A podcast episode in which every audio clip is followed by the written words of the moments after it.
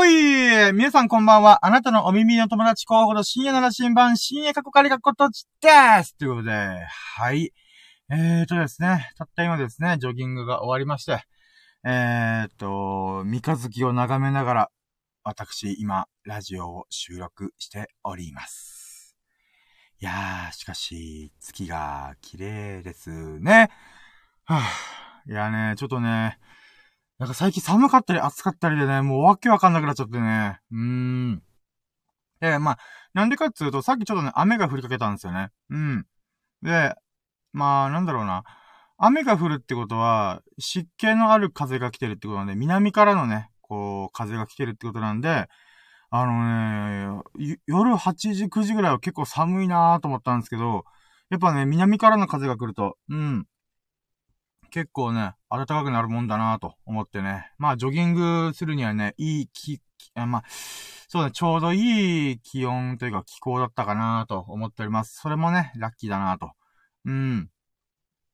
でね、あのー、今日の朝にね、実はね、ラキラジシャープ27を撮ってたんで、あのね、2日前か3日前にも僕ね、あの、仮眠しようと思って寝過ごしちゃって、あ、やっべっつって、あの、朝にね、収録したりとかしたんですけど、今日の朝も同じことをおっしゃって、あ、やべえと思って。んで、まあ、だから実質ね、あの16時間ぶりのラッキーラジでございます。はい。でね、ちょっとびっくりしたのがね、あの昨日の、つまり今日の朝撮ったやつって、僕いつもだいたいラッキーをカウントするときに、まあ20個とか30個、調子がいい日は40個とか出てくるんですね。あ、今日こんなにラッキーあった、やったぜみたいな。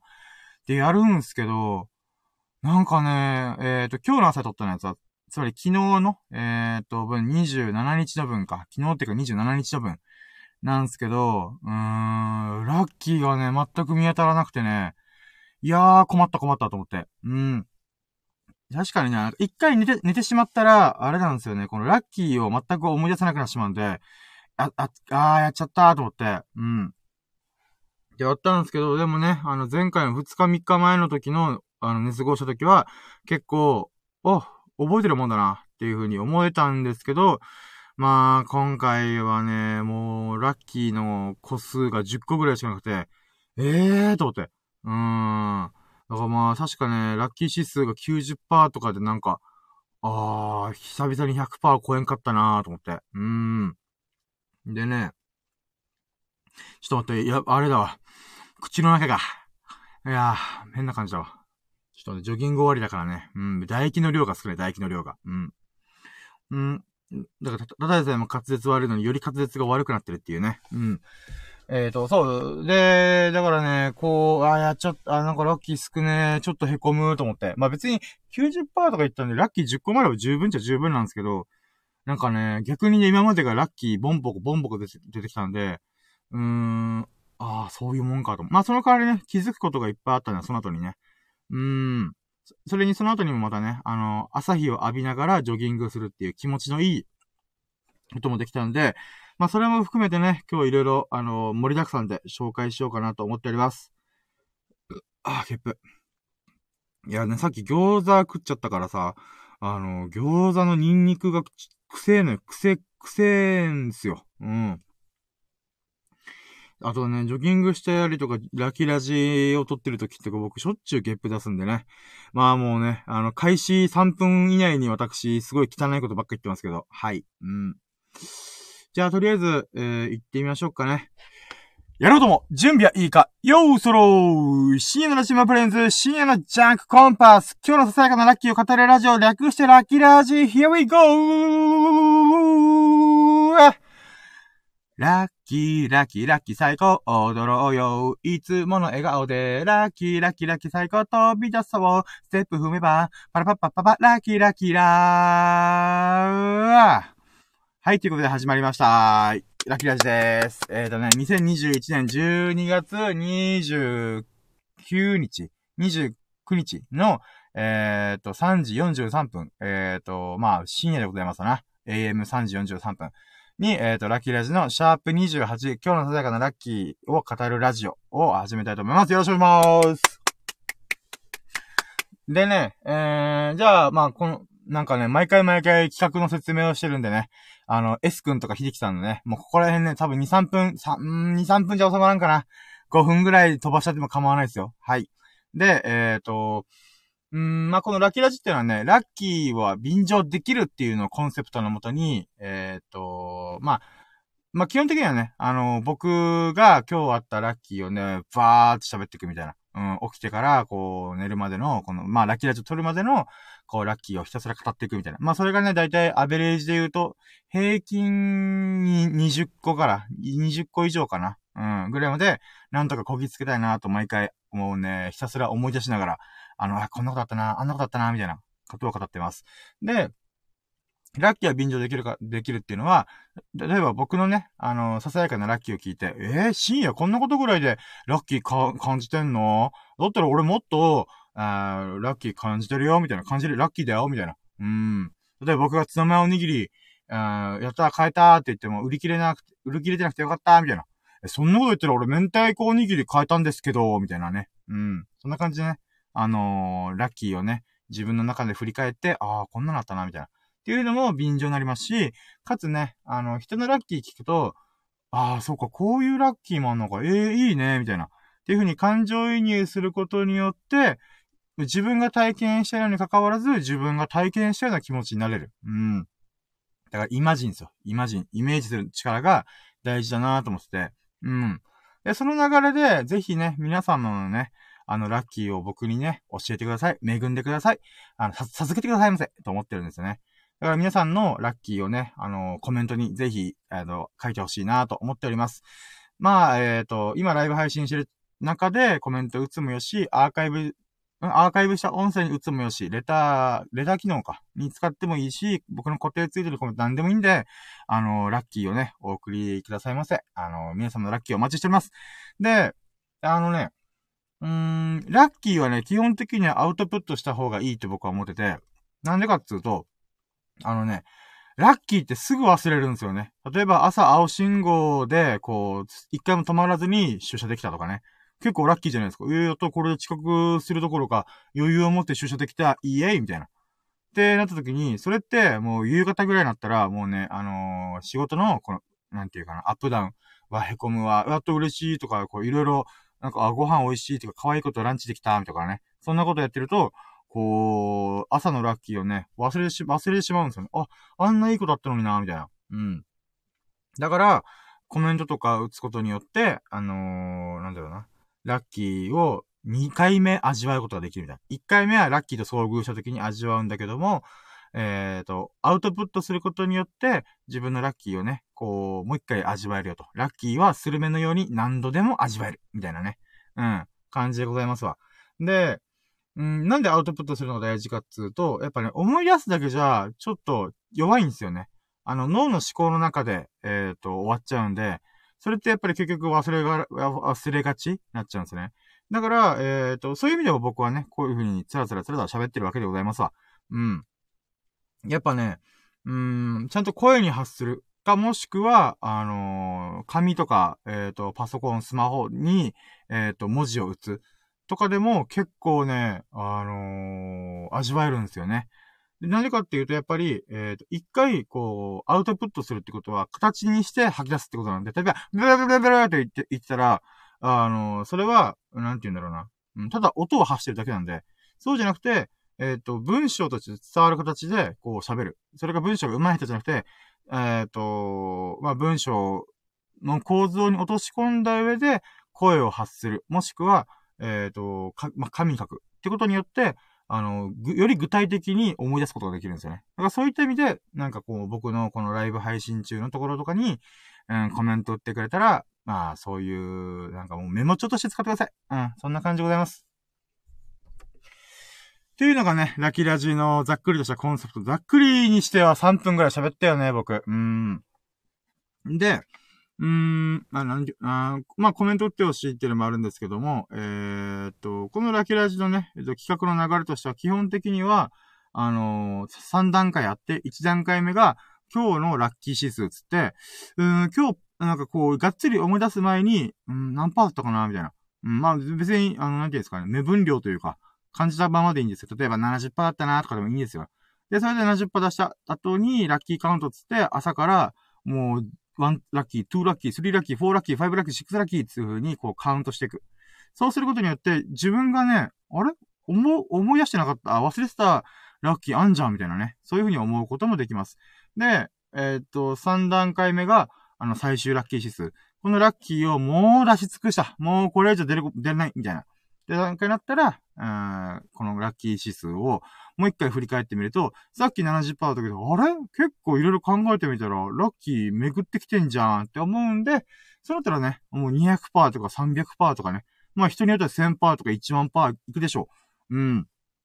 まあそういう風にね、こう、マッチポンプ式って僕は言うんですけど、あの、自作自演式とも呼ぶんですけど、こう、うーん、自分の、なんて言うんだろうな、こう思い出すことによって、うん、70%からこう200%までは引き上げるとかね。そういうことができるんで、まあぜひ皆さんもお試しあれ。うん。だからね、うーん、なんかね、僕、人によってはもう、ああ、生きてるだけで幸せっていう人もいるんで、その人はもう500%でも全然いいとは思うんですよね。だからね、この、僕のこのラッキー指数って考え方ね、普通にインフレしまくるのよ。インフレってどういうことかって、例えばドラゴンボールのフリーザ、フリーザみたいな、戦闘力54万だったかな ?54 万だったかな？まあまあ、54万で言った時に、はぁと思うけど、フリーザーを倒すスーパーサイヤ人の悟空は一体戦闘力いくらなんですか？と思いながら、そのスーパーサイヤ人の悟空をケチョンケチョンにするセルって言ってどれくらいなんですか？そのセルを超える強さを持った魔人ブーってどれくらい強いんですか？みたいな、戦闘力いくらですか？みたいなね。うん。ってなるで、まあそうね。だからそんな感じでどんどんどんどんこう強さというか、このラッキー指数はね、あのー、もう天文学的な数字まで跳ね上がるかなと思っております。まあこんなね、バカっぽい企画ですけども、お付き合いくださいませ。はい。ということで、じゃあ今日のラッキー指数行きましょうか。今日はね、結構ね、この寝過ごしたとかいろいろラッキーなかったじゃん昨日とかもあったんで、ちょっといろいろ反省というか、あーと思って、うん、いろいろ試行錯誤してやった結果、まあ今日はね、130%ぐらいかな。うん。今日は結構調子良かったよ、僕。うーん。ちょっと待って、水飲まして。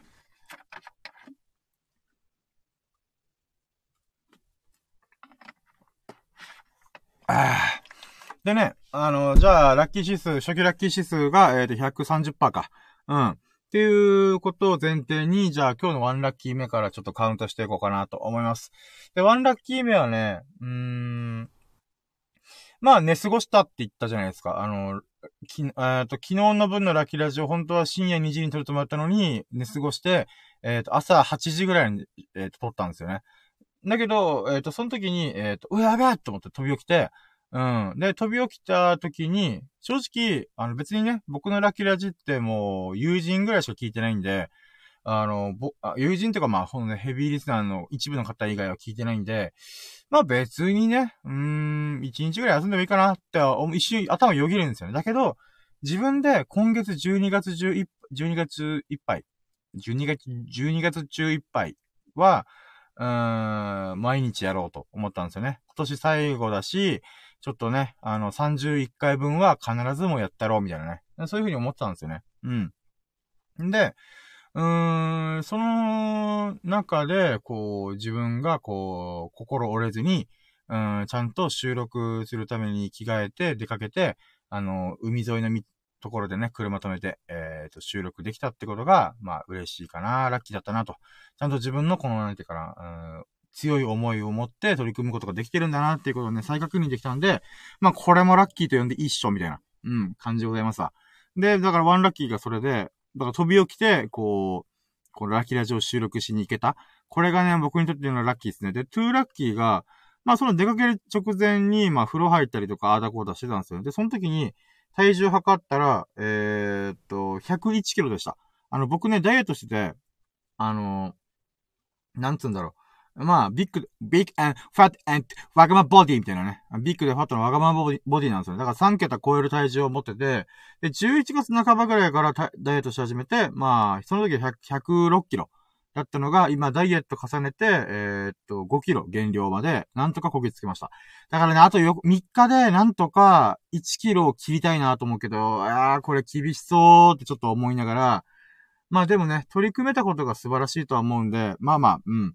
もう最終日の12月31日までにちょっとね、ある程度こう、ダイエット形にしたいなと思ってます。99.9キロ下回りたいと。だからまあ101キロだったので、あ、よかったと思って。うん。なんか結構食べちゃったなとか、あの、運動できてなかったなと思ったんですけど、まあ、うん、結構痩せ、痩せてるもんだなと思ったんで、それが良かったです。はい。ラッキーと思って。で、これが2ラッキーで、3ラッキーが、えーと、あのね、いつも僕使ってってる海沿いの海岸線があるんですけど、えっ、ー、と、そことは別の場所で収録することにしたんですよ。なんでかっていうと、いつも使ってる海沿いの道って工業地帯なんで、この朝の8時とかなると、普通にもう、あの、工場の方々が車止めてるんで、あ、これはあかんなと思って、で、まあ別の場所まあ、あと、あの、ジョギングもしたいなと思ったんで、まあ、なんだろ、海沿いの道また別のとこを探して、えっ、ー、と、そこで、えっ、ー、と、収録しました。うん、あ、収録っていうかそこに行くことができました。うん、だからね、思いつきにしてはね、結構いい場所を見つけれたんで、あ、ここいいな、みたいな。うん。だからこれが3ラッキーかな。で、4ラッキーが、まあそこからじゃあラッキーラジオ急いで撮りますわ、つって、うん、まあラッキーラジオ撮れたってことが、まあまず4ラッキーかな。あの、昨日のこの寝過ごした分のものをちゃんと朝でリカバーしたみたいなね。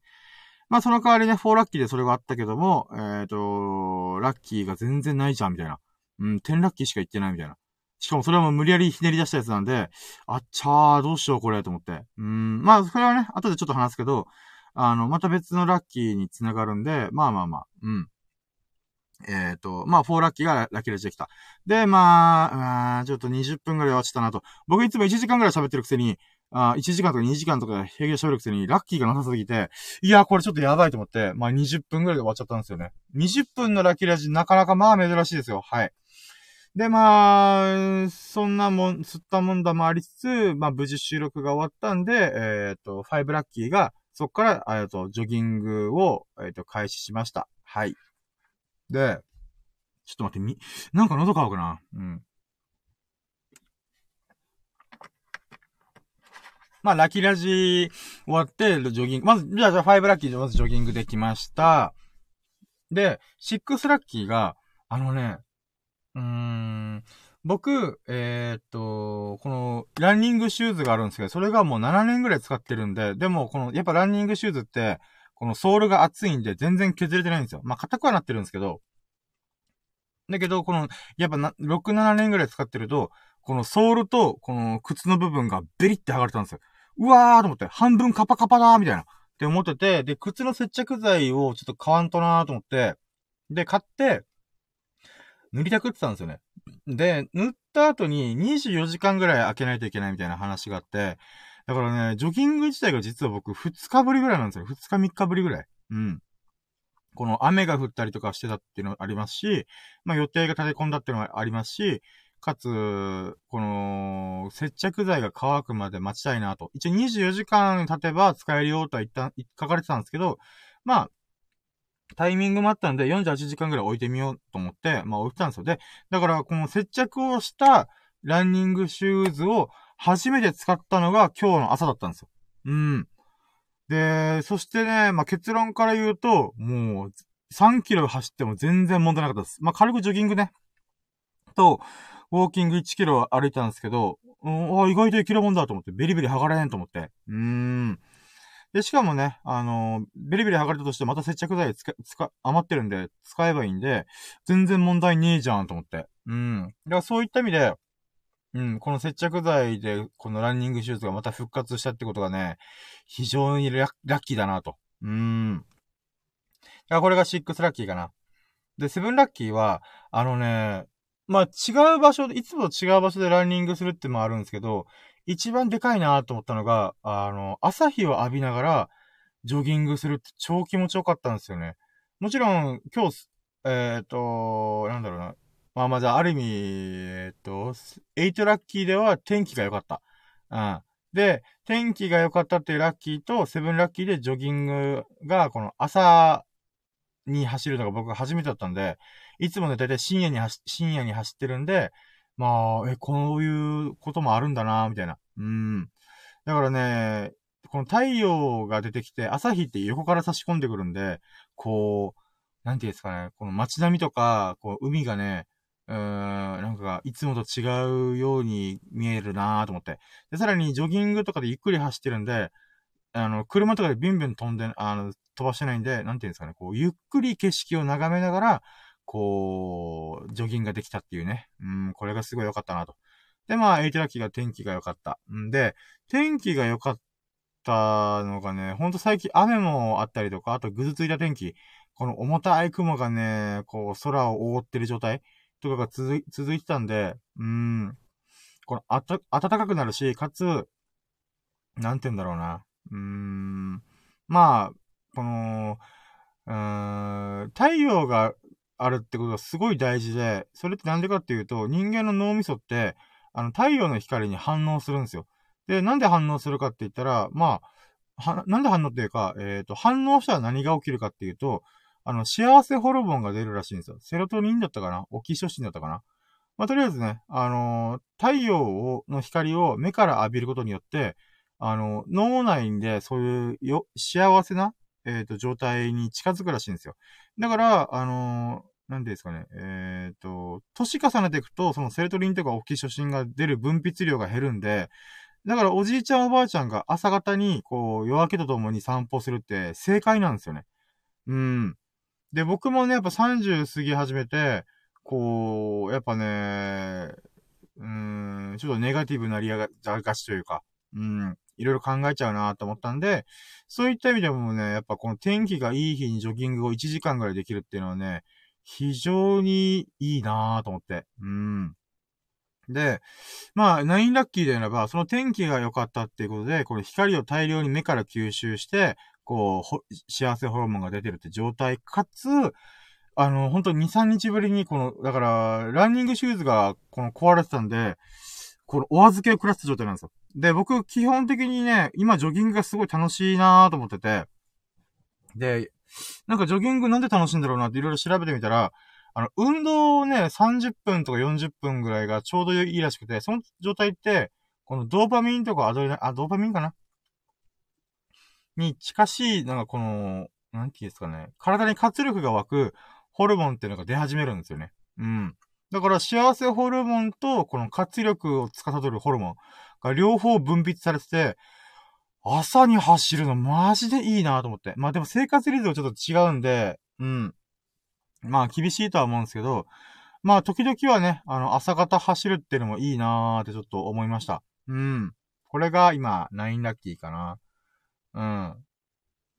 あ、ちょ、9ラッキー違うよ。あ、まあそうだ、9ラッキーだね。うん。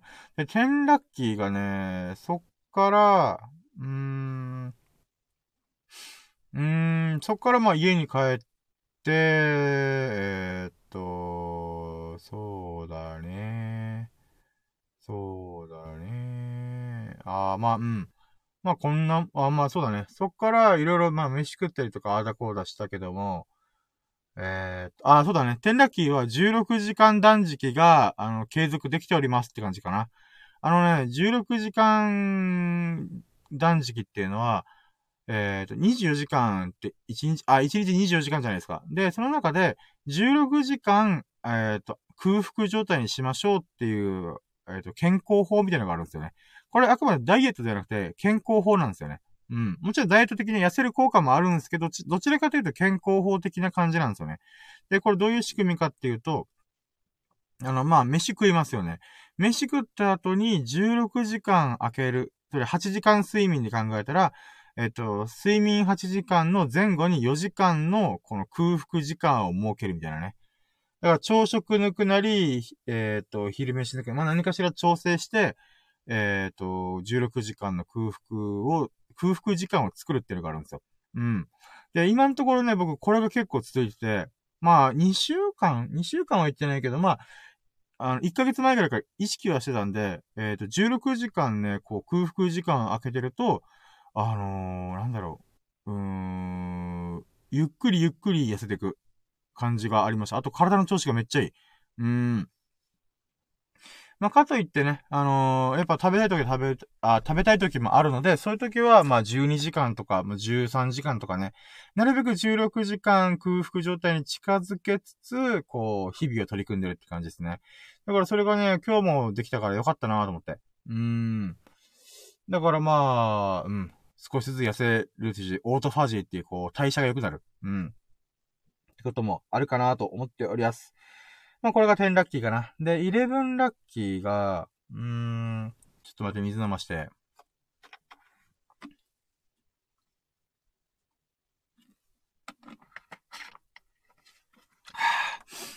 で、そっからね、11ラッキーが、うーん、何したっけなまあオ、オートファジーできてるよねっていうのと、うーん、あー、うん、あ、まあ、うん、まあ、まあでもそうだね、オートファジー開けた、オートファジーって16時間断食した後に、えー、っと、とんかつ系やした。うん。なんかスーパーでとんかつ売ってたんで、チキンカツか間違えた。チン、チキンカツだ。チキンカツがあったんで、えっ、と、それを食べました。非常に美味しかったです。しかも16時間空腹の後に、えー、チキンカツ食べれたんで、あーめっちゃ美味しいと思って。で、かつね、納豆もね、久々に食べたの。最近ね、納豆買うの忘れてて、あーやっちゃったーと思って。うん。僕、納豆をね、朝食に食べるのはすごい好きなんですよね。うん。まあ、一日一食、一食だけって決めてるんですけど、勝手に。うん。いや、そういった意味でも、まあね、チキンカツと、えっ、ー、と、納豆が食えて、あー、めっちゃうまい朝ごはんじゃーんと思って。うん、それが良かったかな。で、まあ、それが11ラッキーで、12ラッキーが、うーん、そうっすね、そっから、えー、っと、ブログの1本目書きました。うん。それが12ラッキーかな。で、じゃあ13ラッキーどんなブログ書いたかっつうと、あのね、うん、おじさんの4大趣味について、ちょっと書いてみた記事なんですよ。うん。でね、おじさんの4大趣味って、釣り、麻雀、えっ、と、ゴルフ、競馬。この 4, 4つの、えっ、と、趣味、趣味というか遊びがあるんですけど、おじさんは最終的にはこの4つに集約されるっていう話があるんですよ。うん。結構興味深くないですか？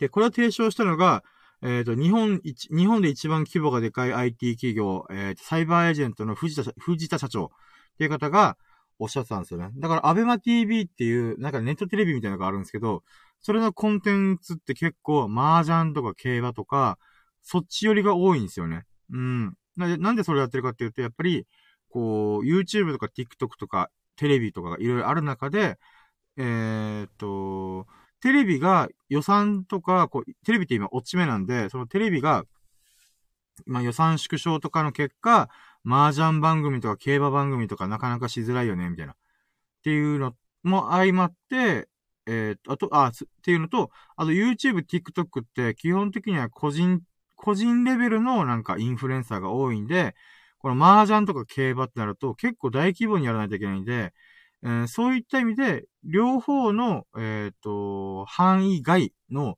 ものが、えっ、と、大人、おじさんの四大趣味みたいなことを言ってたんですよね。あ、そこ、これすごい面白い考え方だなーって。うん。で、まあ、ちょ、この話を聞いたときは僕は、えー、おじさんの趣味？みたいな。おじさんの四大趣味なんか興味ねえよ？みたいな。って思ってた時もありましたよ、私。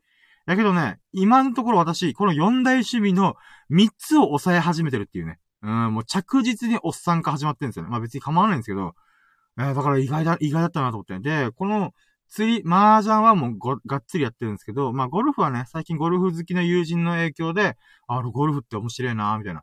で、唯一競馬だけがね、まだやってなくて、まあいつかね、ちゃんと競馬場で、こう、馬券を買って、あのー、競馬を楽しんでみたいなとは思うんですよ。この競馬新聞を広げてね。で、えっ、とね、その中でこの釣り、麻雀、ゴルフっていうのはどういう楽しみがあるんだよ、というのと、最後のまとめみたいなこと言ったんですよね。で、1個目が釣り。釣りはね、基本的には、あのね、ぼーっとしてるってイメージみんながあると思うんです。基本的にっていうか、あの、一般的なイメージで。でまあ、少なくとも僕はそうだったんですよね。なんか、海沿いに釣り人いるけど、なんかぼーっとしてんな、みたいな。なんかこう、こう、海を眺めて、すごいリラクゼーションしてるんだろうなと思ってた時があったんですよね。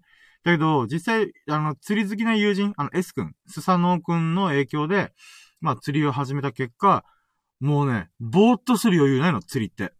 ずーっとなんか考えてる。ずーっとなんかやってる。うん。だから友達とこう、なんかこう、釣り台を垂らして、なんか、あのー、数時間ぐらい喋れるかなと思ってたら、そんな余裕一回もないのね。もうぶっちゃけ20分ぐらい。あの、8時間ぐらい。20分、まあ言い過ぎたかな。実際ゆっくりできるのって8時間釣りしてたら、うん、1時間半か2時間ぐらいかな。うん。それぐらい少ないのよ。じゃあ残りの6時間何やってるかっつうと、ずーっと釣りのなんちゃらやってる。釣りの道具作るなり、まあ、準備するなり、こう、餌を変えるなりとか、あのー、この、ポイントちょっとずらしてみるとかね。なんかそういうことばっかやってるんですよね。これは、すごい面白いなと思って。で、なんでかっていうと、やっぱり、こう、海の中って、あのー、わかんないんですよね。どんなに透明な海でも、えっ、ー、と、海の状況をあ、海の海中の状態を見るのって無理なんですよね。で、かつ、どんなに、こう、風がなくて、波も穏やかだったとしても、海の中の音とか聞こえないんですよ。じゃあ何を頼りにやるかって言ったら、釣り竿ぶん投げて、あの、まあ、餌を垂らすじゃないですか。で、その時に重りがあるんで、その重りの感じを見て、あ、この海底はちょっと砂地だな、とか、この海底はちょっと岩礁地帯だから苦がかりしそうだな、とか、ああそういうのをいろいろ考えるんですよね。あと水にポチャンと入ったところからの深さってどれくらいだろうな、みたいな。これを全部釣り竿を通して知るんですよ。だからね、実際自分が釣りやってみるとあれぼーっとしてんじゃなくて、めっちゃ感覚研ぎ澄ましてるんですよね。なるほどなーと思って。うーん。だからこれが非常に面白いなと思って。うん。だから釣り、釣れたやったーっていう喜びっていうのは、魚が釣れたっていう喜びもあるんですけど、この自分が、こう、釣り竿を通して海底の状況とかいろいろ見ながら、この風の、風の状況とか、まあ、潮の満ち引きとか、いろんな情報を、こう、いろいろ、こう、自分の中で考えて、どういう風に釣りをしたら釣れるだろうかっていう、この、ハンティング的、ハンティング的なエッセンスがやっぱ釣りにはあるんですよね。っていうのを書きました。で、麻雀、次麻雀のこと書いたんですけど、麻雀は、あのね、書く、麻雀ってで、なんか、あんまりイメージ良くないというか、掛け事のイメージついたりとか、こう、ちょっとタバコスパスパ吸いながら打ってるみたいなね。うん。だから、み、旗から見てると、この、すげえ地味なんですよ、麻雀って。うん。だけど、この4人打ってる、4人で打つんですけど、4人で打ってる時っていうのは、かなり、こう、なんていうんですか、いろんな状況を見、見てるんですよ。相手の状況を考えてみたりとか、自分の状況とか、こう考えることあるんですよ。で、その時に、結構数学的な思考が必要になるんですよね。あの、この、どの範囲を切るか、どの範囲を残すかっていうことを考えるときに、確率で考えるんですよね。この範囲は、えっ、ー、と、まだ場に出てないから、まだチャンスあるな。じゃあこれ残しとこう、みたいなね。なんかそういう風に、こう、一瞬で判断するんですよね。計算するんですよ。っていうのとともに、その、勝負かけ、勝負をする瞬間っていうのは、また、こう、度胸が必要なんですよね。相手に振り込むかもしれない。だけど自分も、こう、自分の役を作りたい、みたいなね。自分も勝ちたい、みたいな。っていう、この、なんか、確率と度胸っていうのが、なんていうかな、うーん、面白いんですよね。で、かつ、麻雀って実力と、えっ、ー、と、運の、えっ、ー、と、要素が半々になるんですよね。で、これね、いろんなボードゲーム、将棋とか以後ね、やってきたけど、僕、麻雀ぐらいだと思うんですよね。運と実力が半々になる可能性があるゲームって、なんかないんですよね、他に。将棋、将棋とか囲碁っていうのは完璧に実力ゲームなんで、あの、頭いい人に対して100回戦って、100回負けるはずなんですよね。だけど、麻雀だったら、100回戦ったら、多分ね、10回ぐらい勝てるんですよ。それはなぜなら、運というものがあるから。この運を味方につけることによって、初心者が、あの、このベテランの人に勝つ可能性も出てくるっていうゲーム性を持ってるんですよ、麻雀自体が。だからそういった意味で、やっぱり、うーん、なんていうかな、こう、運と向き合う部分もあるんですよね。だから、この、なんていうんですかね。えっ、ー、と、度胸と確率の計算を天秤にかけて、さあどうするみたいな。うん、っていう、自分の判断をすごい見つめるんですよね。うん。で、それで、えいやーってやって、この、なんていうか、勢いで行ったれ、みたいなのやったら、やられてしまったりとか、あとは、どんなに確率計算しても、うわー、これがけ、来たかー、みたいなね。とかもあるんで、そういった意味でも、やっぱりね、こう、一筋縄でいかない。うーん。で、これ、だからこそ麻雀っていうのは人生とか、うーん、なんだろうな。うーん、相手の性格がちょっと分かってしまうみたいなね。そういったものがあるんですよね。だからここがね、やっぱ、面白いなと。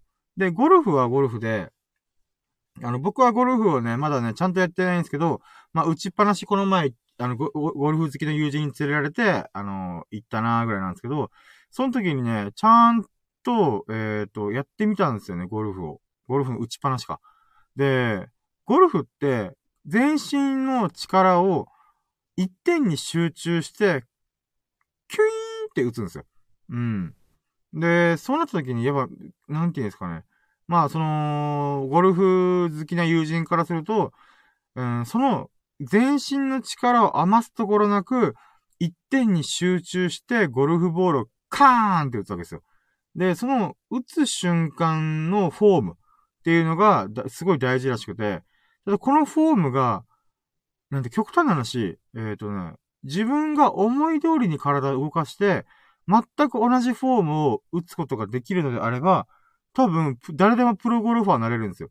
だけど、なれないのは、自分の体の操作と自分が脳内でイメージしてる体のイメあ、体の動き方とどうしてもずれるんですよ。だから、練習が必要なんですよね。で、だから、えっ、ー、と、なんて言うんだろうな。うーん、年齢が高くなってきた方も遊べるんですよ。あの、つまり、全身の力を、えっ、ー、と、一点に集中するっていう競技だからこそ、こう、サッカーとかバスケみたいに激しい運動がなくても、こう、年配の方も楽しめるみたいなね。うん、そういった特性があるなと思って。うーん。だからね、打球を打つとき、打球っていうか、ゴルフボールを打つときって僕って、イメ、僕のイメージだと、あれなんですよね。この、自分の体の隅々までに意識巡らして、えっ、ー、と、立ち位置こんな感じでよかったっけなこのグラブの握り方ってこんな感じでよかったっけなとか、えっ、ー、と、膝って曲げるんだっけなとか、背筋伸ばし、伸ばすんだよなとか、あと、まあ、指先とかもこういう風にちゃんとパワーが伝わるような握り方できてるかなみたいな。そういう感じで、ゴルフやってる時って、自分の体とすごい対話する感じがするんですよね。ここが、やっぱゴルフの面白さじゃないかなと思ったんですよね。ゴルフって、えっ、と、もちろんスコアを競い合う。例えば4人でホール回ったら、えっ、と、自分以外の3人、もしくは、あ、3, 3人、もしくはゴルフコンペとかだったら、80人とかの中で、80人いくかな？まあまあ、何十人かの中で、1位を取る、取るために、こう、スコアを上げていくっていうのはあるんですけど、うん、でも、究極、個人プレイなんですよね。ゴルフって。うん。だからこそ、自分と向き合う頻度が非常に高いんですよね。自分の体と向き合う頻度。で、これってね、僕、仏教の禅に近いなと思ってるんですよね。禅って、えっ、ー、と、なんだろうな。よく、あの、動いたりとか、えっ、ー、と、余計なこと考えてるときには、パシーンってやる感じあるじゃないですか。でも、あれって、なんかちょっとエンタメ化しちゃってるなって部分もあるんですけど、本来は、うん、一点に集中することさえ、あ、一点に集中して、他の余計なことは考えないっていうのが非常に大事な感覚なんですね。で、前するときっていうのは、あのね、頭から、この座禅組んでるところの足元の先まで、ずーっとゆっくりゆっくり意識を巡らしていくっていう感覚があるんですよ。だから、ゴルフの感じとすごい仏教の禅っていうのは、僕は似てると思ったんですよね。ゴルフは、このボール1個に対して一点集中でこのスイングするために、体の隅々まで神経を巡らして意識して、こう、同じフォームができるようにする。禅も禅で、えっ、ー、と、座禅組んでる時に、頭の先から、この、つま先まで、ゆっくりゆっくり意識を巡らして、こう、それ以外のことを考えないようにして、えっ、ー、と、精神を、こう、落ち着かすというか、統一する。だからこれが非常に面白いなと思って、あ、ゴルフと禅って、だから、こういう風に繋がるんだと思って。うん。で、そういった意味で、えっ、ー、と、まあ、最後に競馬がね、まだ僕は競馬やってないからちょっとわかんないけど、いつかね、数年以内にやってみたいなーって感じですかね。うん。だかこう、でっかい競馬場とか、もしくは生の、この、馬を見てみたいなーみたいなね。うん。そういうの思いますね。で、えー、っと、まあ、まとめとしては、このおじさんの四大趣味って、じゃあ、どういうと共通点があるんだろうと思った時に、自分と向き合うっていう趣味なんだなと思ったんですよ。確かに釣り、麻雀、ゴルフ、えっ、ー、と、競馬っていうのは、えっ、ー、と、対戦相手がいたりとか、まあ、胴元がいたりとか、まあ、いる、いるんですけど、結局、一人でやることが多いんですよね。うん。じゃあ、その、あ、だから相手と向き合う頻度よりも、自分と向き合う頻度の方がはるかに高いっていう共通点があるんですね。競馬も競馬新聞で自分なりの理論をぶち上げて、これが来る、あれが来る、みたいなね。ってことやるらしいので、そういった意味でも自分の思考との対話とかがあるかなと。だから釣りだと、えっ、ー、と、この大自然と向き合う中で、自分の頭をフル回転させて、こう、うーん、なんだろうな、釣りをしていく。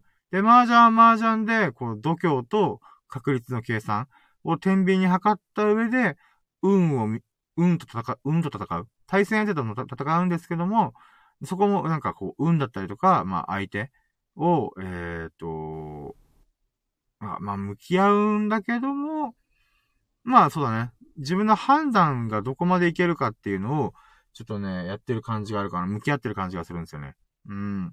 で、ゴルフは先ほど体の、体中の、えー、っと、隅々まで意識できるか。つまり自分の体と対話できるか。っていうのが、えー、っと、あるなぁと。うん。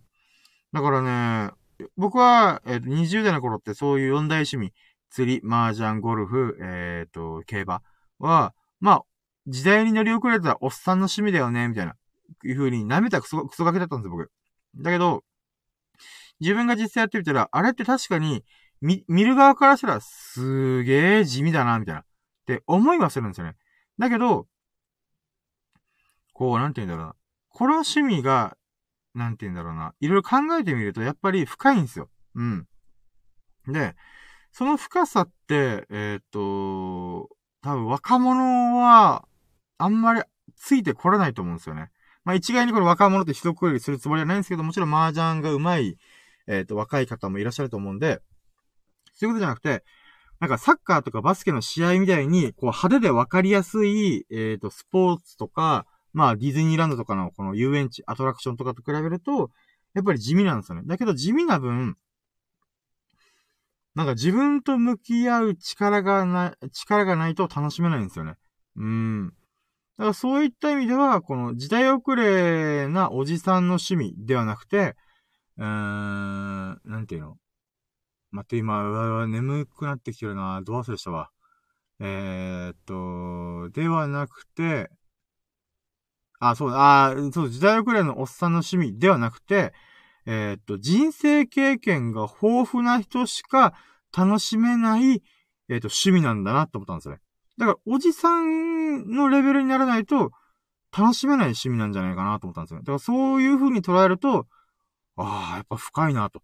で、かつそれをサイバーエージェントの社長は見抜いてたんだなっていうこと、また衝撃。うん。だからね、まあ、そういうのもろもろも含めて、いつか競馬をやってみたいなみたいなね。うん。まあ、そんな感じでございますわ。で、えー、っと、今何個目だ ?12 ラッキー、やっと12ラッキー終わった。ごめん、長かった。13ラッキーが、あー、えー、っと、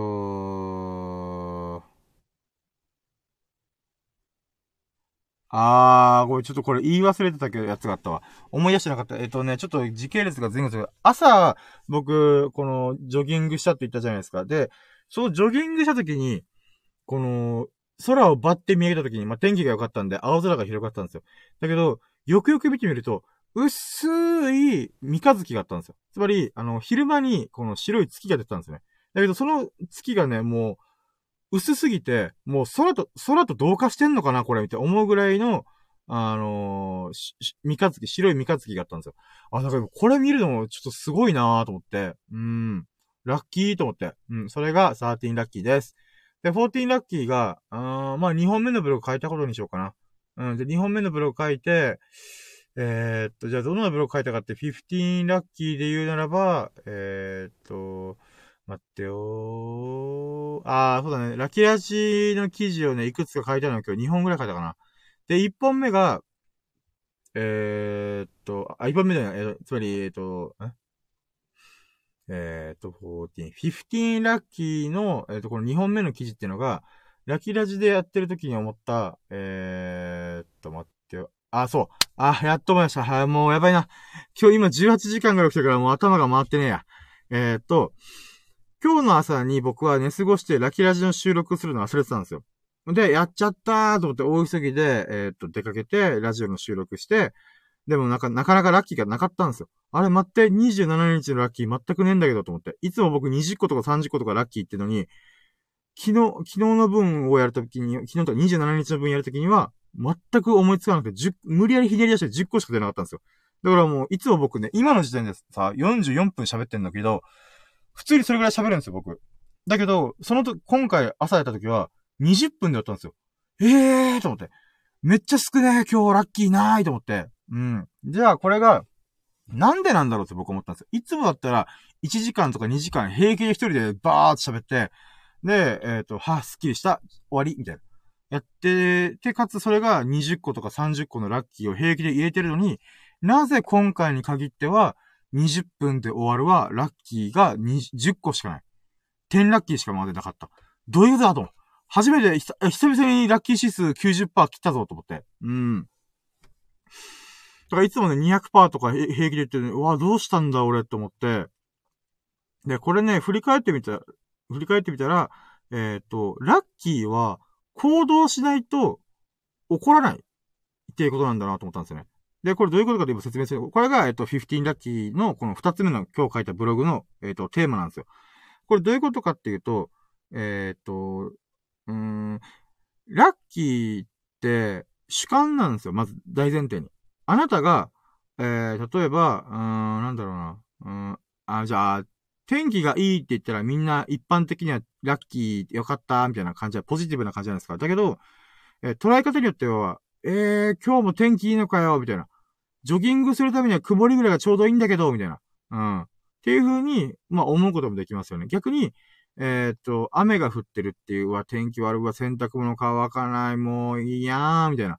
アンラッキー、みたいな。って思ったとしても、それは、いや、雨降ってるってことは、恵みの雨だから、こう、農業してる。あ、今日水やりしなくていいや、やったぜ、みたいな。っていう風に捉える、捉えることもできるんですよね。だから結局、ラッキーとアンラッキーってあなたの主観、僕の主観が決めてるだけの話なんです。出来事に対して、えっ、ー、と、自分の主観が決めてるんですね。まずこれをさ、えっ、ー、と、覚えててもらって、で、今回の僕がラッキーが全くなかったっていうことは、あの、出来事がゼロだったんですよ。まあ、動画見たりとか、うーん、なんか、まあ、ほんと寝てたんですよね。なんか疲れてが取れんなーとか、最近寒くなってちょっと体調崩しちゃ、崩しかけたみたいな。っていうこともあって、あの、ブログも書かな、書かずに、うん、ひたすら寝たりとか YouTube 見てたんですよね。まあ、書こう書こうと思ってもなんか乗り、乗り気なら、乗り気にならないな、みたいな。っていうのがあったんですよ。ってなった時に僕は、うん、その、いろんな動画とか YouTube 見たはずなのに、全く覚えてないんですよね。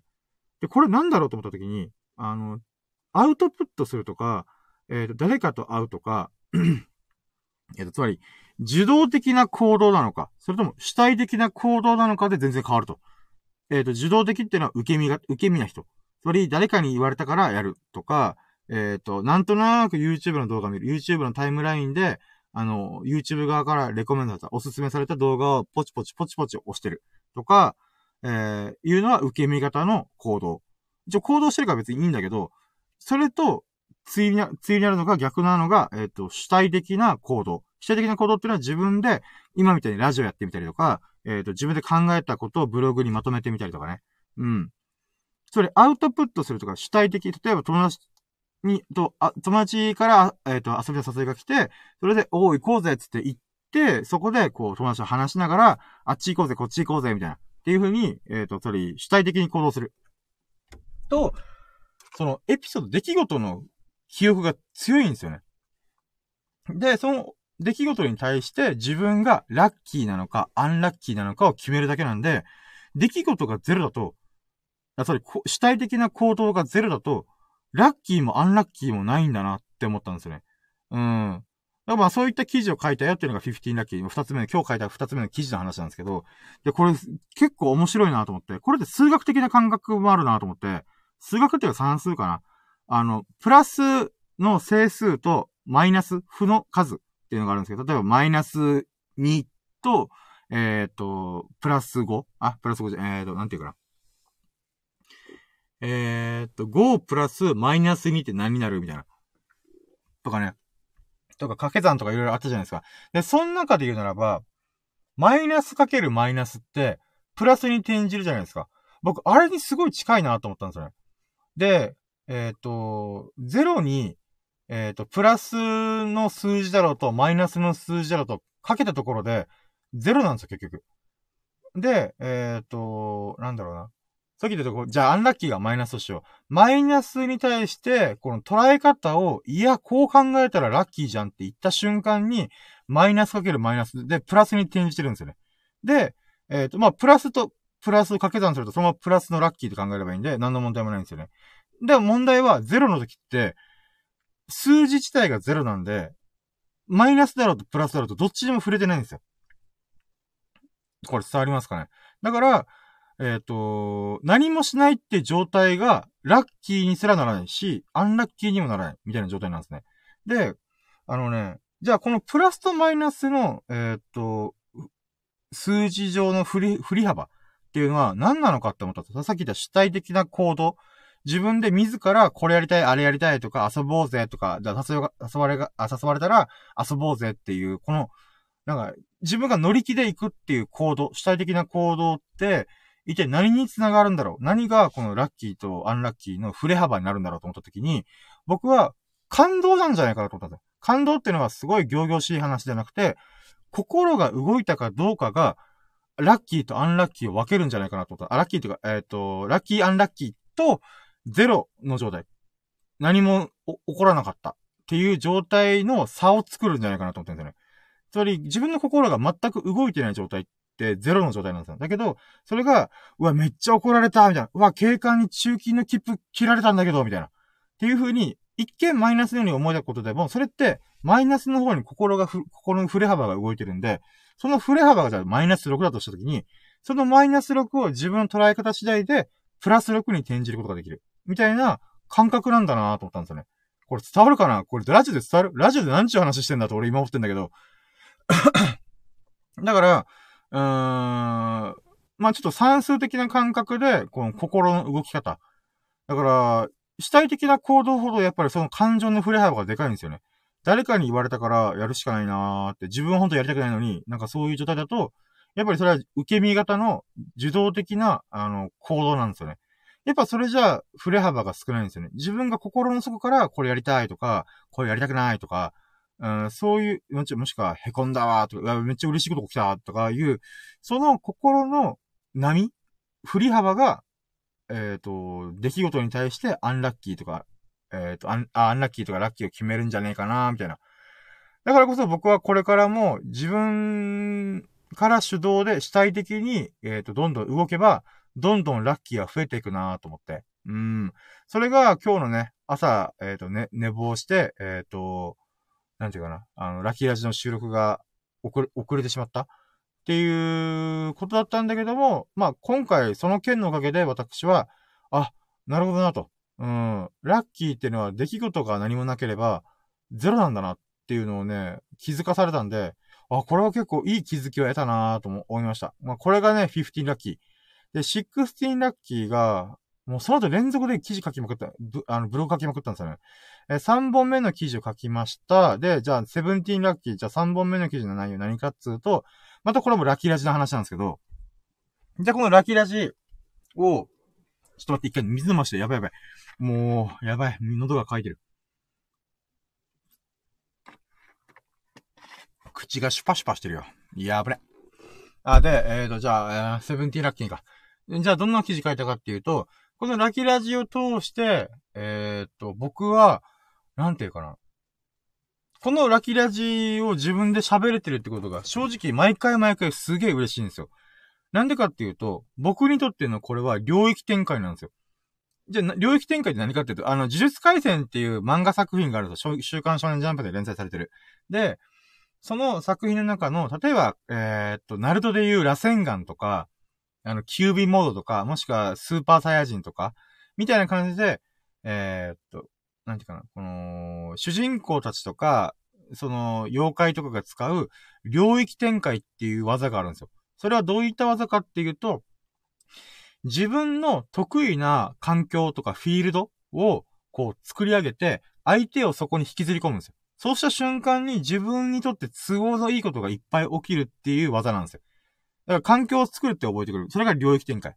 自分に、えっ、ー、と、都合のいい領域を、えっ、ー、と、作るっていう、展開するっていう意味で領域展開っていう技があるんですよ。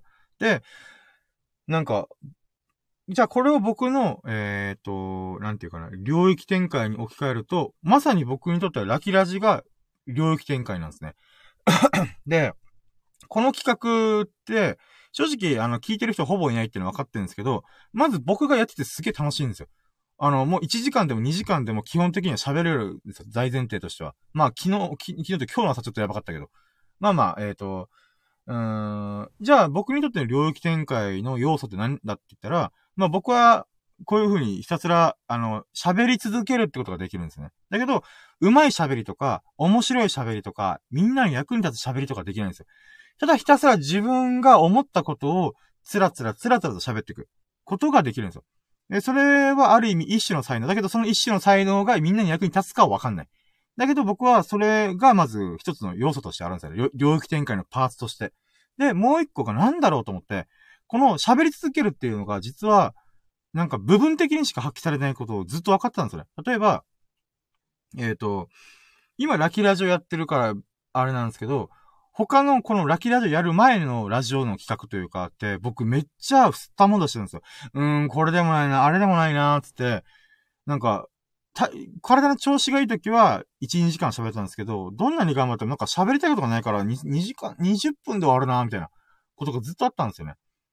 なんか、伝わるかなこの僕の苦悩。うーん。それ何が言いたいかっていうと、うーん。なんか、喋り続けることはできるんだけど、その喋り続ける企画というか、内容がフィットしてないと、僕の領域展開は発生しないんですよね。あれ、なんかあと何かパズルと1ピースされてないんだけど、みたいな。っていう感覚がずっとあって で、なんだろうなと思ってで、その時に、なんていうか、友人が目の前にいてくれたら、こう、すごい爆発的に喋ることができるなとか、あったんですけど、でも、その、なんて言うんだろうな。えっ、ー、と、僕が喋り続ける、1、2時間喋り続けるのを聞くって、友人とかにすげえ負荷をかけるんですよ。もう、超しんどいことさせてしまうんですよ。うん。だからそういった意味で、ちょっとね、友人とか知人が疎遠になったりとかもあったんですよね。だからその時にめっちゃ凹んだし、傷つくこともあったんだけど、でやっぱ僕に、僕の変な才能がしゃ、よく喋ること。っていうのは、まあ僕の大恩人から昔ね、あの、授かった言葉なんですけど、だからどうにかこの喋り続ける才能と何かフィットしないかなと思ったんですよ。自分がまず楽しむためにね。みんなに役に立つかどうかわかんないけど、自分自身がこれが自分にとって得意、得意っていうか、やってて楽しいことだ、気持ちいいことだ、みたいなものをずっと探してたんですよ。で、その時に、えー、っと、ラキラジをやろうっていう風に思ったんですよね。そうした瞬間に、毎日毎日1、2時間喋れるようになったんですよ。で、しかもスマホのカメラだけのせて、目の前に誰もいない状態。時々秀樹さんとか、あの、ゲスト来てくれる時あるんですけど、それが毎回っていうのは厳しいんで、あの、あ、厳しいっていうのは、秀樹さんがお忙しいんで、僕はいつでもウェルカムなんですけど、で、その時に、えっ、ー、と、僕は基本的に一人でやることが多いんですよね。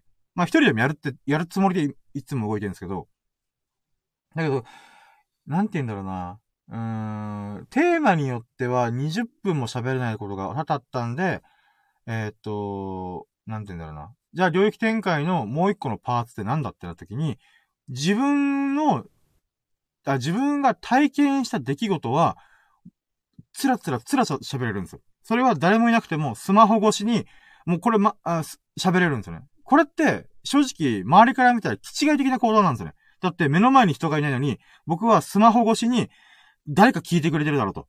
いう風な、いうテンションで喋れてるんですよね。わかるかなこの感覚。これね、YouTube とか一回挑戦したことある人だったらわかるかななんかね、カメラ越しとかスマホ越しに喋るって、やっぱ勝手が全然違うんですよ。だから、そういった意味では、どんなに喋れる才能があった人でも、うーん、なんていうかな。こう、空に向かって喋ってる。そ、この空間に向かって喋ってるみたいなっていうのは、やっぱ厳しいんですよね。だから芸人さんのラジオとかも絶対スタッフさんが目の前にいたりとか、相方さんがいたりとかしてるんですよ。ゲストがいたりとかね。うん。だからやっぱり YouTuber ってカメラをポンって目の前に置いて、それにひたすら喋るみたいな。やっぱその状況ってすごいクレイジーなんですよね。だからテレビで活躍してるタレントと YouTuber の才能って全く別物なんですよね。本当に一人で喋れるの？みたいな。だから、そういった意味ではやっぱり YouTube YouTuber があそこまでこう人気になる理由も、その才能にすごい紐づいてるなとは思うんですよね。うーん。まあ、ごめんなさい、これ話脱線した。えっ、ー、と、じゃあ、何が言いたいかというと、僕は、自分が今日あった出来事とか、まあ今日なったラッキーっていうくくりで、えっ、ー、と、だったらもう、朝から起きた瞬間からザーって振り返れるんですよ。えっ、ー、と、記憶力が悪いんで翌日とかなったらちょっとうる覚えになってくるんですけど、だけど、それとともに印象的に残ってたエピソードは、別に1週間経っても1ヶ月経ってもある程度は覚えてるんですよね。これってどういうことかっていうと、自分が、えっ、ー、と、五感を通して見聞きしたとか、味わったりとか、えっ、ー、と、嗅いだりとか、触れた、触れた、触れたものとか、まあ、友達とこんなことがあったよとかいうものに関しては、割と覚えてるんですよね。で、かつ、それと、自分がその出来事に対して、どう思ったかまでは、ほ、覚えて、覚えてはいるんですよ。だからそれをずっと喋る、それの、だ、それだったらずっと喋れるんですよ。これで僕の領域展開が完成するんですね。それは、自分が体験した出来事、プラス、えっ、ー、と、喋り続けるってこと。この二つが僕にとっての、なんていうか、一番気持ちのいい状態で術式が展開できる。ことなんですよ。まあ、もちろんね、あと1ピース足りてないなと思うのは、みんなの役に立ってんのかなっていう、役に立たないとお金儲けできないんで、みんなにこう価値を提供して、あー、深夜のラジオ面白かったよ、みたいな。って思ってくれたら、何かしら、あのー、なんて言うんだろうな。お金が巡ってくる。この価値が返ってくるっていうことがあるんですけど、そこまで行き着いてないからこそ、僕はね、これが自己満足の企画として終わ終わるんじゃないかなと思いはするんだけど、楽しいからライフワークの一個にしときたいなって思ったりとか、まあちょっと話脱線して、えっ、ー、と。だから僕のラッキーラジっていうのは、まあ領域展開なんだよっていうことを言いたかった記事でした。うん。だからね、まあ、いつかね、こう、このラキラジがもっともっと大きいムーブメントになったら嬉しいなとか、淡い希望を抱きつつ、うん、とりあえず自分がちょっと楽しいから、あの、続けていこうかなと思ってるっていう感じでした。いや、えっと、あった。えっと、これが今何個目のラッキーだ？えーっと、これ16ラッキーだったかなもう、で、セブンティーンラッキーが3本目の記事を書けました。で、エイティーンラッキーでじゃあ3本目の記事何書いた？じゃあ3、今が3本目か。えーと、ってきよ。えー、っと、4本目の記事か。えー、っと、待ってよちょっと待ってよ待って、あれなんか、あ、そうだね。あ思いました。16ラッキーが、えー、っと、4本目の記事を書きました。で、セブンティーンラッキーが4本目の記事の内容は、今日早朝ジョギングしたことを書きました。あもう朝日に照らされて、こう、ジョギングするってすごい気持ちいいなと思って。で、僕基本的には深夜帯にしか走ってないんで、あ、深夜の時間帯にしか走ってないんで、朝走るのまた気持ちいいもんですねと。趣ありますね、と思って。うん。まあそんなもんかな。この記事はね、すごいペラいから別にそんな紹介するもんでもないけど、うん。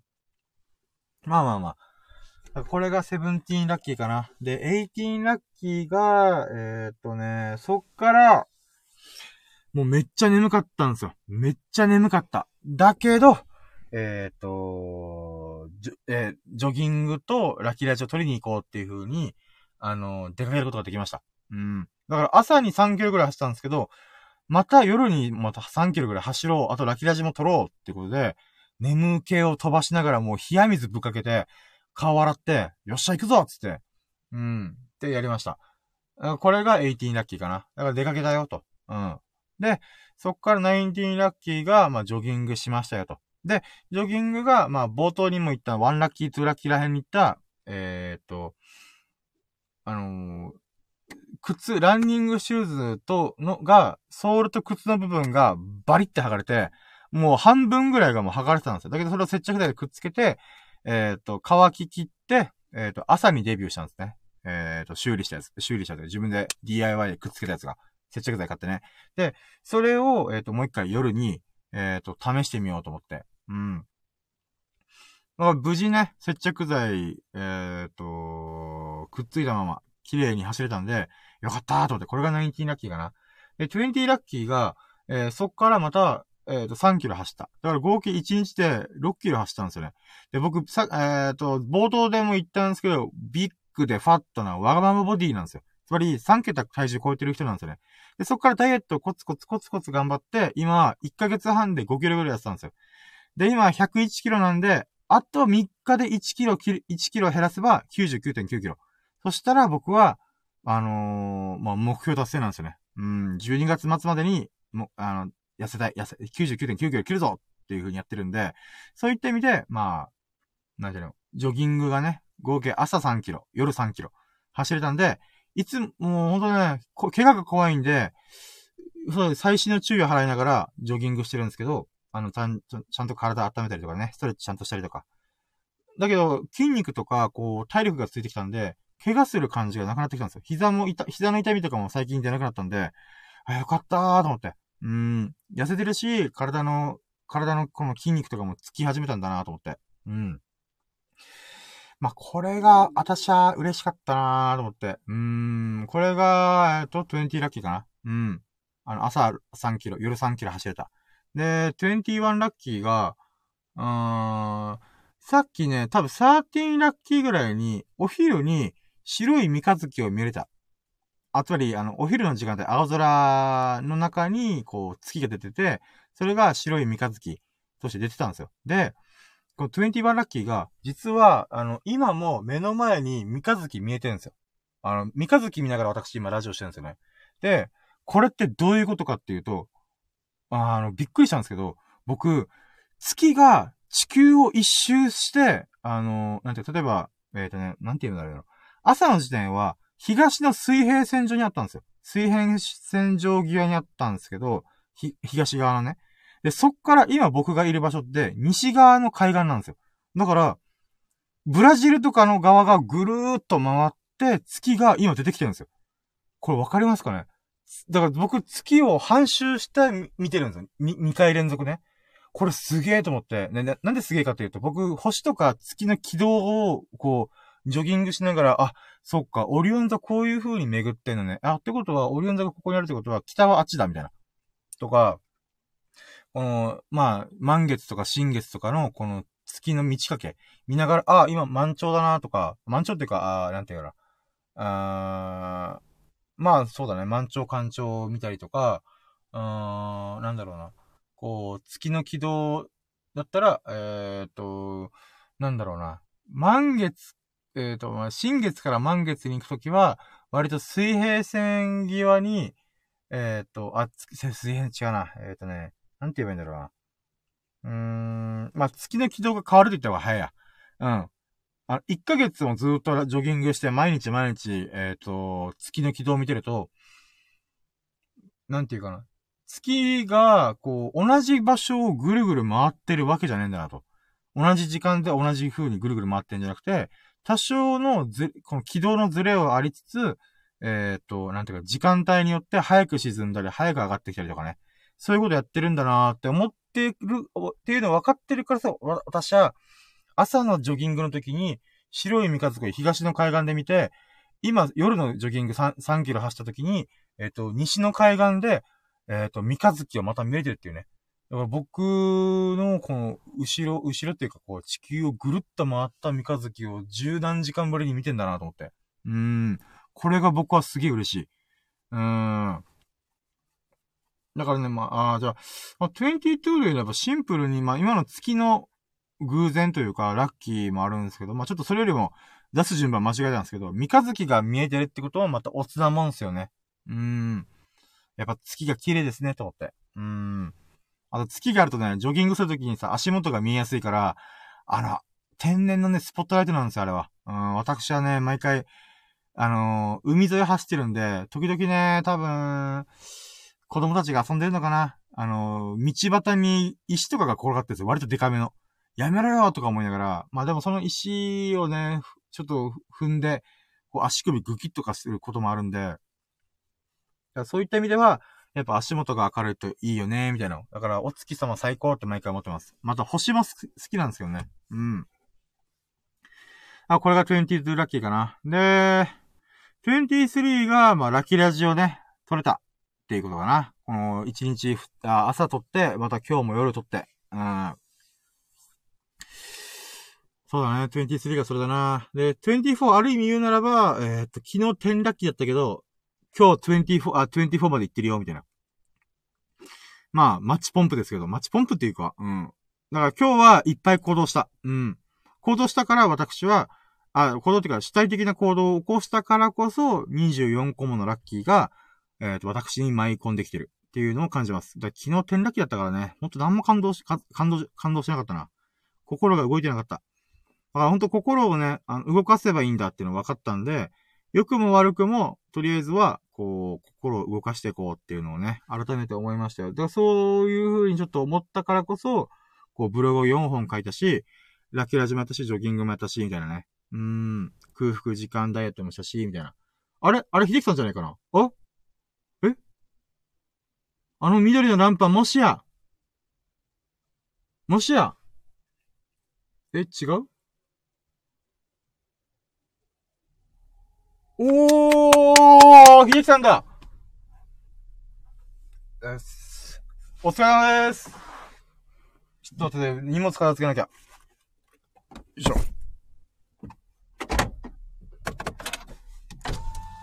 お疲れ様です。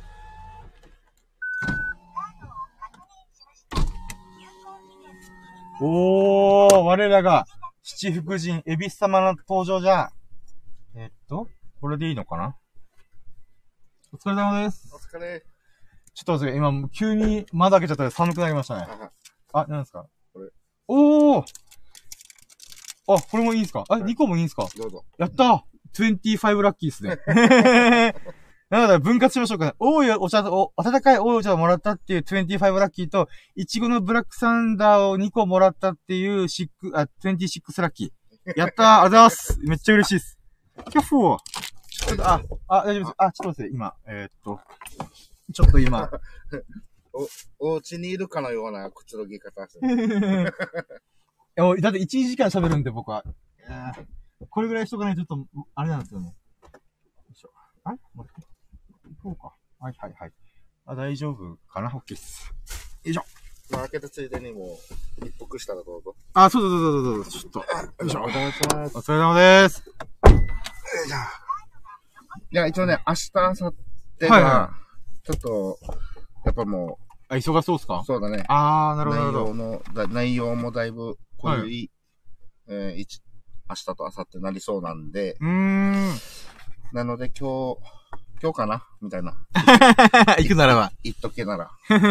お昨日に関してはね、また寝過ごしたせいで、あれでした。朝、あの、漁港で撮ってました。あの、あっちの、えっと、僕らが住んでるところの。はいはいはいはい。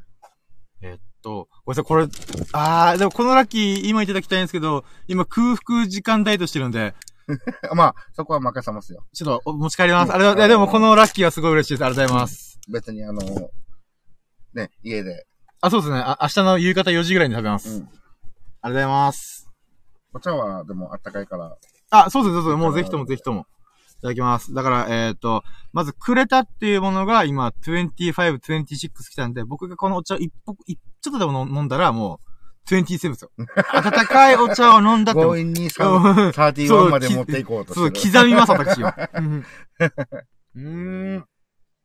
いやーあったかい、ありがとうございます。ね、昨日も、あれですよね、かなり、あの、ショートな、あ、そうなんですよラッ。キーラジだったよね。で、それで今日気づいたのが、あ、そう、ブログ書く中で、なんであれ、で寝なかったんだろうら、あ、これ聞きました？なんか。あ、あ、何？あ、この今、今僕がこのやってた話の中で、一応、その理由が分かったんですよ。あちょこっとだけ。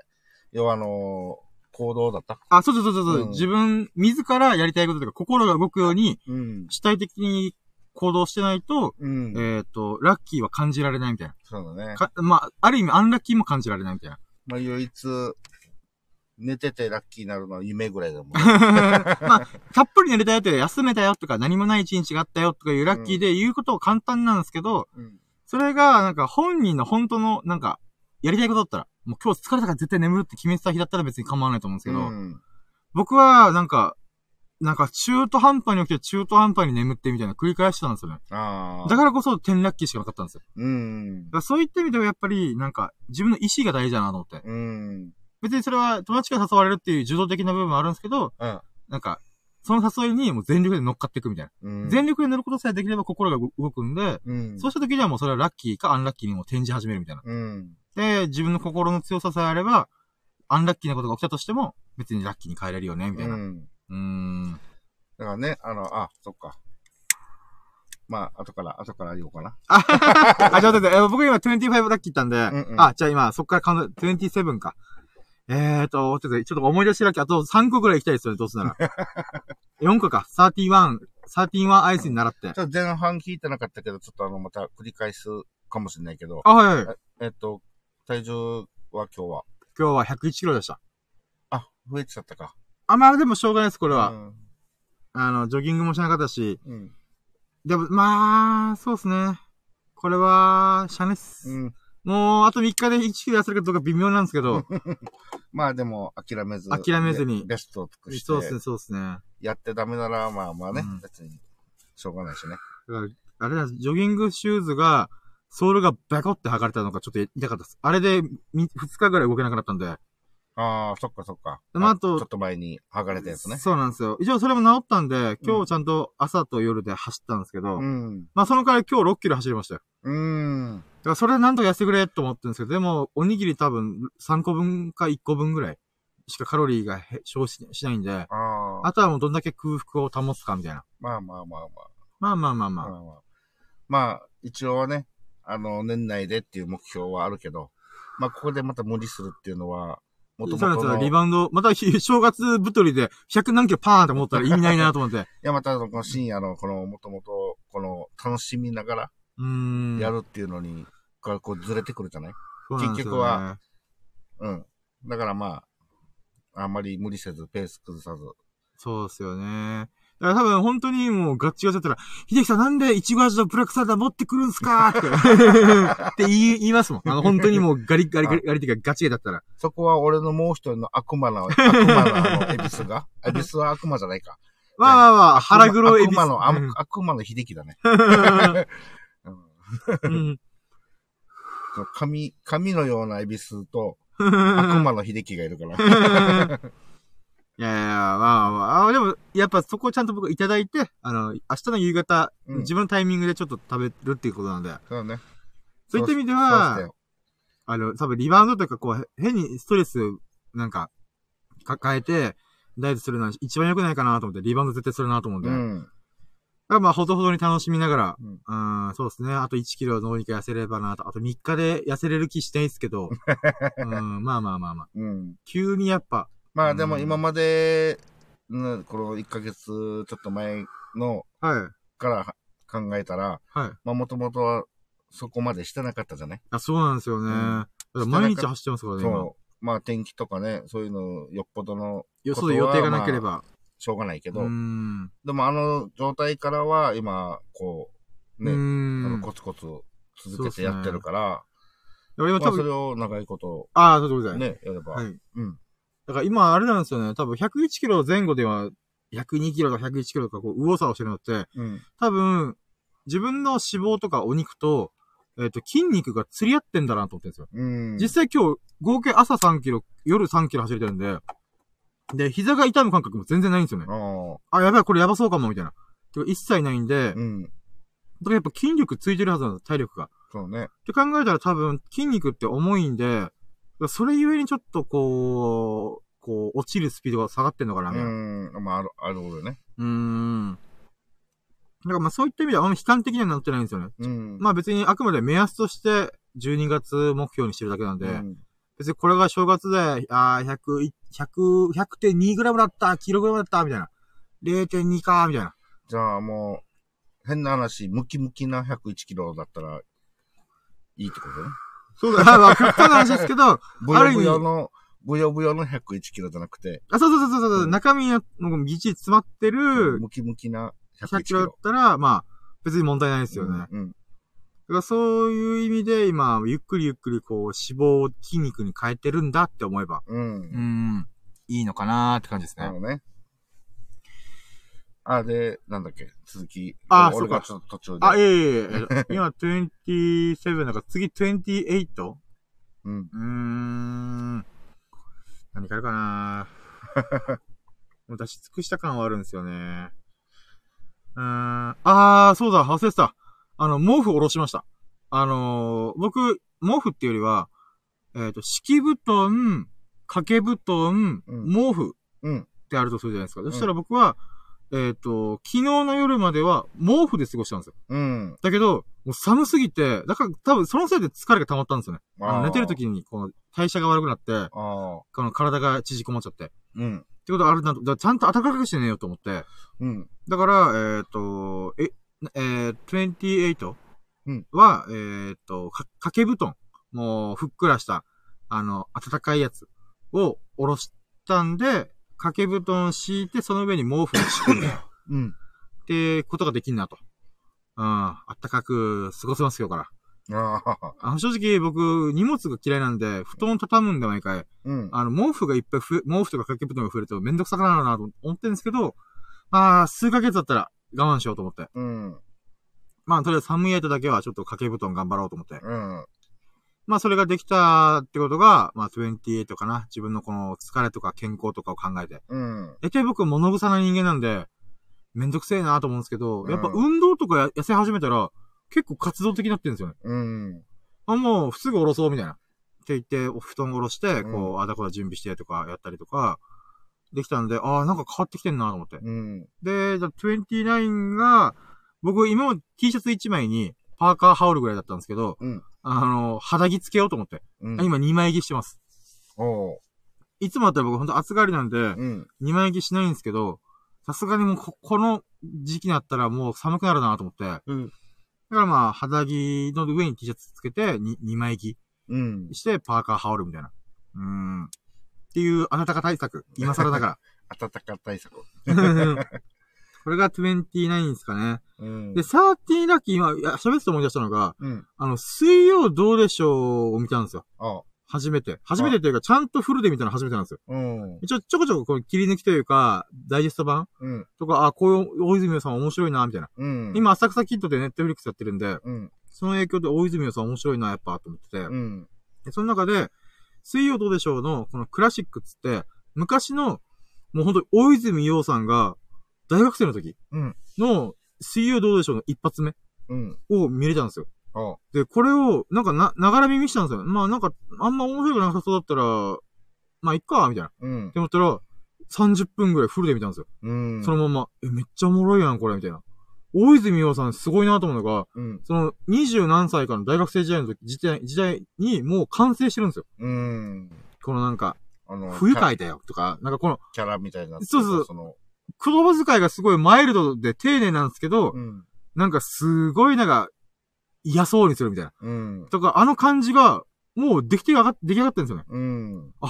やっぱ、天才というかもう能力ある人はもうすでに完成し、あ、ごめんなさい、ちょっと、あ、そうか、膝がごめんなさい。ああ痛かった、そこで。全然で。って考えたときに、やっぱ、うーん、世に出る人はこういう能力がすでについてたんだなと思って。うん。それを改めて見せつけられましたよ。それが13ラッキーですよ。いやー、あと1個、あと1個。あと1個何があるかなー ?31。うーん。もう最悪、いちごブラックサンダー食べましょうかね。まあ、あの、こう言うとずうずうしいけど、あの、はい、俺が来たっていうのがラッラッキーに入入った？あ、まだ、あー、入ってます、入ってです。あ、そうか、ご、そのまま、このお茶を取った。ごめんなさいね、ずーずー。あい、えー、じゃあ、サーティワンラッキー。押し売り。ラッキーを押し売りしちゃったけど。我らが、七福神、エビス様の登場秀樹さん登場してくれたんで、そうっすね。うん。ゲストに来てくれた。これが13はラッキーですね。うん。押し売り、押し売りでごめんね。あ、ええー、です。あの、どう欲し、欲しがってたわけじゃない。えー、ナイス、ナイスアシストです。あの、サッカーで言うならば、こう、なんていうんですかね、こう、ボールを受け取って秀樹さんがパーンと僕にパスして僕がシュート決めたみたいな。俺がシュートできるのに、みたいな。いやいやいやいやあ、じゃあ、サーティワン。そうですね。秀樹さんがいらっしゃってくれたっていうことで。あー そうっすね。それ以外、132とかもあんま思い浮かばないんで、一旦これで、そうっすね。もうあとはグースかピースか寝るだけなんで。ようん。っしゃ、じゃあ、今日のラッキーは総数31、31個うん。でした。やったぜー。なんやかんやで、すごいね。いやー、なんとか、だって今日の朝の時点で昨日の分のやつが10ラッキーだったからね。うん。3倍以上ですからね。うん。そう考えたらやっぱちゃんとこう行動したりとか、いろいろやらないとダメだなと思って。うんう。ん。いやいやいや、すごいすごいすごい。ありがとうございます。ということで、えっと、まあ、最終ラッキー指数は、あーと、秀樹さんのと喋った後に言いましょうかね。あだから、秀樹さんの、まあ、一旦初期ラッキー指数かもしくは。あ、そうだね。今うん。はい。日のざっくりで、まあ、えー、えーっと、まあ、いつもね、仕事もできたし、はいはい。まあ、無事終わったし、はい。うでこうやってラッキーラジもね、はい今日参加するぞ、つって。慌てて、あの、仕事の時よりも結構急ぎ気味できたか あ、終わっちゃう終わっちゃうみたいら。な。なんか、あ、やばい、もう25とか言ってるとか言って。で、あのー、っていうのもありで、まあ、要は、200ぐらい来てるんじゃないかな、忙しかったし、あー、なるほど。じゃあまず一旦初期ラッキー指数200。そうだね。で、じゃあそこど、ど、今日どんなことありました？ラッキー。ああ、まあ、一応、そうだね。まあ、なんか、特、特にっていう言い方するとあれだけど、これ、まあでもあの依頼が多かったってこと、いいことですよね。うん。うん。一応でもあの、明日、はい。えー、わざわざ今日仕事中に、はい。おって電話あって、おうと思って、はい。で、普通に取ったら、まあ、あの、明日の予約っていうか、うーん。うんあのーまあ、どうなるかわからないけど、まあ、一声かけとこうっていうことで。そうだね、あのうー。まあ、あのー忙しい時間帯で、やっぱりこう、代行捕まりにくいとかね、ああ、まあ確かに年末ですからね。そう、帰る時に電話されると、本当にその時のタイミングでは、うーん。もう全然できないっていうかね、うん時間もなるから、まあ、あのー、改め、あえてその、今日で、これ、はいはいはい。あの、2か、二件あったんだよね、電話えが。それ。えー、はいはいはい。うん、あのーしかも、いつもつ、いつも、ここ最近よく、あの、利用してくれるというよりは、久しぶりなう感じの。人が2人。はいはいはい。えー、まあ、これもありがたいです。よね。まあ、当日、明日なって、まあ、蓋開けたらちょっとごめんねっていう結果にななっても、うーん。でもなったとしても、まあ一応電話をしてくれてる。あ、はいはい。また、いいよいいよ、次またお願いねって、また次に繋がるんで、はいはいはい。そういう意味ではまたね、これもラッキー。うーん、確かに確かに。うん。あと、もう一つが、はい。全然あの、仕事の話じゃないんだけど、はい。えっと、なんかね、今日一日動いてて、うん。あのなんか洋服の感じが、はい。うん、自分は T シャツ、中で T シャツなんだけど、はいはい。なんか、なんか、なんかなんだよ。あ、なんか違う感じがするんですね。そうなんか、いつも同じ着てる T シャツなんだけど、はいはい。で、そこでふっと思ったのが、はい。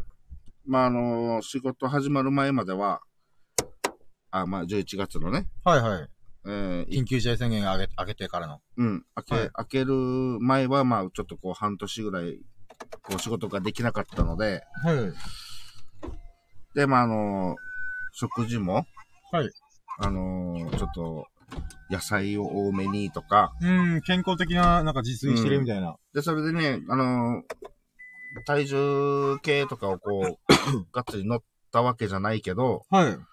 まあ、体的にちょっとこう、少し気持ちの分シュッとしたかな、みたいな。ああ、はいはい感覚があったんですね。うん。で、これはあの、S 君も、お、なんかちょっと痩せたんじゃないですか、みたいな。っうーん。ていうのもあって、そうか？って言いながら、まあう、んちょっと、あの、体の変化は自分は、実感してたんだよね。はいはいはい。で、まあ、このまま維持してくれ、維持だったらいいけどな、と思いつつも、はいまあ、仕事が一日から始まりの、はい。したらもう、ちょっと、家で、いろいろこう作ったりとかしなくなったうんで、ーん。またいつも通り、もう大好きなあの、牛丼、牛丼ば、もうね、もう、あ、好きやの。そうそう。もう、パクパクもりもり食っちゃってるから、はいはいはい。あ、これもしかすると、この今日のなんか違和感は、あれなんだ、ちょっとこう、また元に戻ってきてるんだって。ああ、パツパツしてんのかなみたいな。あの、そう、なん、なんていうの？また太ってきたみたいな。あああ、はいはいはい。あー、そうなのか、やっぱり、みたいうな。ーっん。て言って、今日仕事、ずっとそう思ってたんだよ。はいはい。なんか首周りとか、こうーう、ん。腕周りがなんか、なんかいつもと違うな、みたいな。はいはいはいはい。で、あのー帰り急所行って燃料入れて、あ、こっち来る前にね。はい。で、ふってこう、また首元がなんか嫌だなと思って、はった、触ったら、はい。あの、前と後ろ逆に来てたんだよ。ああ、なるほどなるほど。はいはいはい。要はこのなんかタグみたいなものがこう前にあって、はいはいはいはい。あのー、要は、おも、裏返しではないよ。あ、要は、はい、あの、前後が逆ってことそう。前後が逆ななんだよね。ね。あーと思って、こうき、燃料入れながら、こう、あの、ちゃんと、あの、正しく来たら、はい。本当にもう、なんか普いつも通りみい。つも通り。ここで、あ、俺、もしかしたら太ってない？あ、太ってないことにしよう。っていう。あの、前向きラッキああ、いい先生。いやいやいやいや、よかったですね。ー。気のせいラッキああ、まあまあまあ、ほっとしますもんね。なるほど、なるほど。ーまあ、あんなけ忙しい仕事の中で、そんな印象もなく覚えてないのに、うん。これこう、こう、こういう、ちょっとしたことを覚えてるみたいな。う 意外に大したことないのを覚えてるみたいな。いいですね、いいですね。そんな感じですかね、今日。なるほど。あ、じゃあ、最終ラッキー指数、あれですあ、さっきが200%みたいな感じですか？200で T シャツがさい、さっきなんで、おー、そうなのあ、そうかそうかそうか。あー205ぐらいかな。あさすが ですね。あーいいいいです、いいですか。あの、じゃあ、秀樹さん205%。勘違いで幸せ5%増しだああ、っていや、いいっすね、いいっすね。え、じゃあ僕、どうだろう僕は最初が130%ぐらいかな、みたいな。っていうのがあったんで、でも、う秀樹さんも来てくれましたし、うん。そうっすね。まあ、あと、こう、やっぱ行動してみたらあかんな、ラッキー舞い込んでこねえな、みたいな。うんっていうのも思ったんで、あー、でもそれ気づきもあったね、250%っすかね。うん。うん、あざいます。120%増。いやーいやー、いや、僕、あれ昨日、は100いってないもんね言っ。てないやつ90でした。うん。確か9 70か9、うん、90だな、みたいな。100切ったなと思って。自分の中で最近ま、もう100悠々と超えていくんで、うん。でもまあ、その分やっぱり、いやー、10個しか出せないやつよりやっぱ100だよな、みたいな。100以下だよな、みたいな。うん、まあ、要は満足、満足っていうかね、その、さあ、自分の中でなんか煮え切らない感じがあるなと思ったんで、やっぱり、別にアンラッキーはなかったんですけど、うんうんなんか、うーん、と思って。うん。まあ、でもそれに気づけたんで、やっぱ行動しようみたいな。うんも。しくは意識的に、今日は休むとか、今日は寝るみたいな。うん。自分でちゃんと選ぶみたいな。ことをしとしとけば多分結局それもラッキーにつながるんで、うん。多分そういうことなんだろうなと。うん。このなーなーで、なんか、こう、寝るとかはやめとこうと思って。うん。ちゃんと意識を持って、なんか、こう、や、あし明日とか、まあ、なんか、ちょっと仮眠して、バリバリブログ書くために、うん。あの、休むんだ今は、みたいな。うん。とか、いうのが大事だなと思って。う。うんん。そういう気づきがあったのはすごいでかかったんで、うん。なるほどなと。こんだけあラッキーラッキーとか言ってるくせに、なんか、うーん、そうですね。一瞬でもだらけてしまったら、だらけたっていうか、うん。そうだ、気を抜いてしまったら、こう、ラッキーを遠のいてくんだなと思ったんだね。だうん。からちょっと宝くじ遠のいたんじゃないかなって、今ヒヤヒヤします。まあまあまだまあまあまだまだまだまだまだ、まだ今日があるから、みたいな。まだ行くなよ、みたいな。お前31日まで行っとけよ、みたいな。この豪運に対して。まあ、その気づきがあったから、まあ大丈夫じゃない？まあまあまあ、そう、今なんとか、ふわ、危ねえと思って。これは今日も90%とか70%だって危なかったと思って。うんそうですね。だからそういった意味ではやっぱそうだね、250%とか言っていいかなと思うんで。うんうん、。今日も良き日々でした。最高の日々でしたね。いやー、素うん、晴らしい。ありがとうございます。うん。あー、っていうのが、まあ一旦、そうですね、メイン企画を終了みたいな感じですかうね。ん。うーん、そうっすね。でも、まあん、そうっすね。いや、なんか今、ラッキートークなんかあるかなと思ったんですけど、ラッキートークね。特になんか、あれだったなと思って、もう、うーん、あー、でも、なんか、それでならば、まあ、秀樹さんが聞いてたかどうかわかんないですけど、なんか僕の領域展開。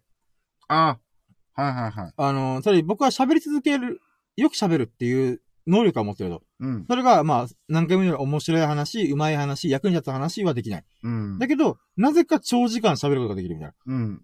まあ、それが何に使えるか全然わかんないけど、とりあえず、それがあるけども、なんかねえかなと思った時に、あの、秀樹さんとか、まあ、S 君とか、H 君とかぐらいがいるのか、本当によく喋んないみたいな。っていうのと、あとは、えっ、と、この、1ラッキー、2ラッキー、3ラッキーっていう風に、朝からの出来事を、ザーってこう遡っていくっうん。ていうのってできないよ、普通、みたいな。っうん。ていうこと言われて、あ、え、できないのか。あそっか、みたいな。うん。で、やっぱりみん、みんなと比較することによって僕は、ああ、そっか、と思って。えっ、と、まあ、記憶力が基本悪い人なんですけど、うん。なぜか知らないけど、1日限定だったら、朝から今日何が起きたかっていうのは、ざっと振り返れるみたいな。うん。あ、なんかこの、今ね、現在こうメモ見ながら、ああ、はいそういえばそういえばこれがあったとかね、はい。そうやって喋ってるんだったら、はい。まあ、あの、なんていうの、自分たちも、そのメモ、まあ自分がやろうと思ったら逆にメモしていかないと、うーん。その、今日の一日を振り返るって、その、なんだったっけなーでは、ちょっとなかなか思い出せなかったりするからうー、んでそれをね、こうやって、30個とか31個言えるって、そうっすよメね。メモもしてないでしょ？あ そうっすよね。あえてこれはメモをせずにっていうのがまた深夜の美美学なのかわからなあい。、そう、初期ラッキー指数からうん明らかに跳ね上がるんで、うん。思い出すことさえできれば。これがね、なかなか難しいことしてるの、あえてみたいな。あー、だって自分みたいに今みたいにまあ、ざっくりメインの行って、特徴的なやつってことですよね。で、はいちょっと覚えてるの、こう。二つ三つあったなっていうのはいはいはい。を、まあ言って、で、今日は何パーだったって言ったら、まあうん楽じゃない？楽って言って、おあれだけど、まあ、あ、このまあ、ややりやすいですよね。こういうう形ん。でもいいのに、あえてこう、なんか、一個ずつな、こうね、ちゃんと、あの、言って噛み締めて。そうそうそう。もう、スルメのように、スルメ以下のように言って私、で、多分、ああ、そういえばあれ忘れてたっていう、この思いつきに、すごいなんか、なんていうの？あ、そうです。脳内マイク出てますも。そう脳汁ドバーンみたいな。あったー忘れてたこんな重要なラッキー忘れてたやん、うん俺みたいな。それが嬉しいんですよね。うん。よく思い出した、俺みたいな。うん。あ、まあだろうなって感じがした。うんあえてそういう形でするっていうのがなかなかすごいなと思って。そうなんですよね。うで、それをひてきさんとかに言われて、あとはまあ、H 君とか S 君に、ラッキー、最近のラッキー教えてよってか、ちょっとあ遊んでる時に行ってみたら、うん。え、なんかあったかなみたいな。っうん。ていうのが多かったんで、あれ？もしかして、この、自分がラッキーカウントをしてるのって、うん。誰もができることじゃないんだ、みたいな。っうん。ていうのに気づかされたんですよね。だから本当ありがとうと思って。うん。で、そのおかげで僕の領域展開が分かったんですよね。うん方向性が。まあ、よく喋るけど、僕は、なんか、やっぱ、こう自分の考えとか、例えば、うん今の現代ってこういうことが起きてるよね、とか、っていうのは喋るとも喋れるんですけど、でもそれって気分の波が激しすぎるんですよね。うん。今僕はこの IT 系の今のこうなんかこういろんな世界の流れにすごい興味を持ってる。とか思ってたら、次の瞬間にもそれも興味なくなってるんですよね。うん。だから、あ、次ラジオ撮るときはこれ喋ろうと思ってても、それが2日後になっちゃうと、もうその瞬間の気分の波を過ぎてるんで、うん。もういいや、みたいな。っうん。てなっちゃうんですよね。で、だったら僕は喋り続けられないんですよね。うん。だから喋り続けられるんだけど、限定的なんですよね。何かに対して喋り続けられる。うん。で、それが何なんだろうなずっと思ったんですよね。それが、ひてきさんに言われて、あー、そっかと思って。今日の出来事、もしくは自分が印象的になってる自分が体験した出来事だったら僕は永遠と喋られるんですよね。うん。じゃあ、あともう、ごめんね。ちょっと、あはいもう一つ思ったのが、今ね、はあの、例えば、普段と、その、普段、こう、まあ大体の流れってあるじゃない？はいはい。まあ自分とかだと仕事ね。で、それが、あの、普段と違うことが起こったり、はいはい。まあ、要は普段会わない人と会ったっていうのは、はいはい。その、あ、久しぶりっていう風になるから、その、はいはい。なんて言うんだろう。えーいつも会ってる人より普段会わない人の時の方が、あ、久しぶりだねって、あ、元気だったとかっていう、このエピソードが、こうはいはい。要はくっつくと。はいはいはい。うーん。で、普段毎日会ってる人ほど、この、昨日どうだった？最近どうだった？なんて、もう毎日会ってるから、はいはいはい。あんまり、こう、すごい久しぶりな話なんてもんな、こう、しなくなってくるんだよね。はいはいはいはい。で、何が言いたいかというと、その、一つ一つの出来事に何らかしらな、この、感情とエピソードを何も考えてないわけ、こっちは。ああ、はいだけはど、深夜は、あ、これ、これがあったなっていうことに対して何か感情とかエい。ピソードを、こう、なんていうの？頭でこう、描くから、要は、前になんかあったんじゃない？その記憶っていうのは感情と結びつけて、ああ、エピソード記憶日、はいはい、ありで、ますね。こう、脳内にちゃんとストックができる。いつでも引き出せるみたいな。はいはい。みたいに、その、何かと何かをこう、ちゃんとくっつけた風にするから、ちゃんと一個一個が、まあ、ちょっと覚えられてたり、後から引っ張り出しやすいうみたいな。だけど、自分は何かの出来事に対して何、なんていうの、何も思わなかったら、うーん。やっぱこう、記憶として残らないみたいな。はいはいはいはい。だからその、翔太に、あ、ごめん。あ、まあまあまあ、スサノくん、ススサノくん。我らがスサノのみことくん。あのー、まあね、S 君、S 君、スサノ君と、H 君とね、自分は、やっぱりその、普段起こってる、こう、何気ないことに、その、何にも思ってない。ああ、まあまあまあまあ、多分感覚が違うんでしょうね。だから、それをちゃんと、あのー、何らかしらのあれで結びつけたら、こう、ちょっと覚えていきやすいんだろうと思うけど、うーん。それがまたその、多分人と同じ言葉言われても、はいはい。その、だもし、へえ、あ、そうなんだって何も思わなければ、そのままスルーとしてね。うーん。でも同じ言葉を深夜だったら、え、俺は違うけどなってなれば、うーん。あの、あ、彼はそう言ったから俺はこう思ったっていう、この、ああ、かまあまあ、感情が。くっつくじゃない？はいはいはい。それが、こう、一つの記憶っていうか、その、あ、こう言ってたなとかっていうのを後から引っ張り出せるみたいな。そうですね、そうですね。なんかそんな感じのが、こう、毎日毎日、こう、一個一個つ並べていく、このあれを。その、ちゃんと、ちゃんと考えてるんだなって思う。思ってきたわまあ、あそれ、それ自体がもう本当に、あ、もうありがとうって思ってるだけでも、まあ一つのね、あれになけるし、なかなか、ちゃんと、ちゃんと考えて生きてるみたいな。ちゃんと考えてるっていう、な、なんなんすかね。だろうね、常に脳みそ使いたがる。ああ、まあ、それはあるでしょうね。考こっちえるのがは好き、なんで。あのー仕事以外は脳みそ使いたがらないから。ああ、まあまあ。そうですね。ブログ書いてるとかもしてるっていうのもあるとは思うんで。でも、ブログ書くのも結局、もともとやってたことをそのままアウトプットしてたかっただけなんで。うん。うーん、そうですね。ああ、でも、うーん。だからこのメモを脳みそでメモってるんだろうね。でもめっちゃ忘れっぽいんですよ、僕。なんか、それもまた不思議なんですよね。うん。な例えば、あの、スサノくんだがたくさんありすぎてるんじゃない？もしかしたら。あそうする中に順番があって、あ、はいはい。なんかベスト10は絶対だけど、ベスト20ぐらいは、やっぱり10よりは薄いじゃない？うーん。まあそういうランクはつけてないはずだけど、その気持ちの中で、うーん。あの、やっぱりより大事なものはちゃんとあって、まあまあって思ってるところはやっぱこう思い出しにくいとか、んああ、あるかもしれないですね。たくさんメモりすぎても、あれ、もうど、ど、どれだった？みたいな。とりあえず引き出しにしまっとけバーンって入れて。だけど、あの、うん引き出しの中整理してないから、もうなんか、あれ、あれ、あれ、あれ、あれ、あったら、あ、そういえばこれあった、みたいな。いや、ほんとその感じです。だから、スサノくんが昔こんなことあったじゃん、みたいな。うんで、。瞬間で、ああ、あったな、みたいな。うんあったなって言った瞬間に引き出しがガバッて開くんですよね。うん。で、そっから、あ、こんなことあったよね、あんなことあったよねって、そのエピソードを一気に思い出すんですけど、うん。それまでずっと厳重に蓋されてるんですよね。うん。だから、その引き出しが何かの時に急にフラッシュバックするんですよね。うん。嫌なこととか急にファンってあ思い出したりとか、まあ、ああ、でもなんか、それで言うならば僕、多分記憶力は悪いんですけど、うん。えっ、と、映像で覚えてるだろうなってめっちゃ思うんですよ。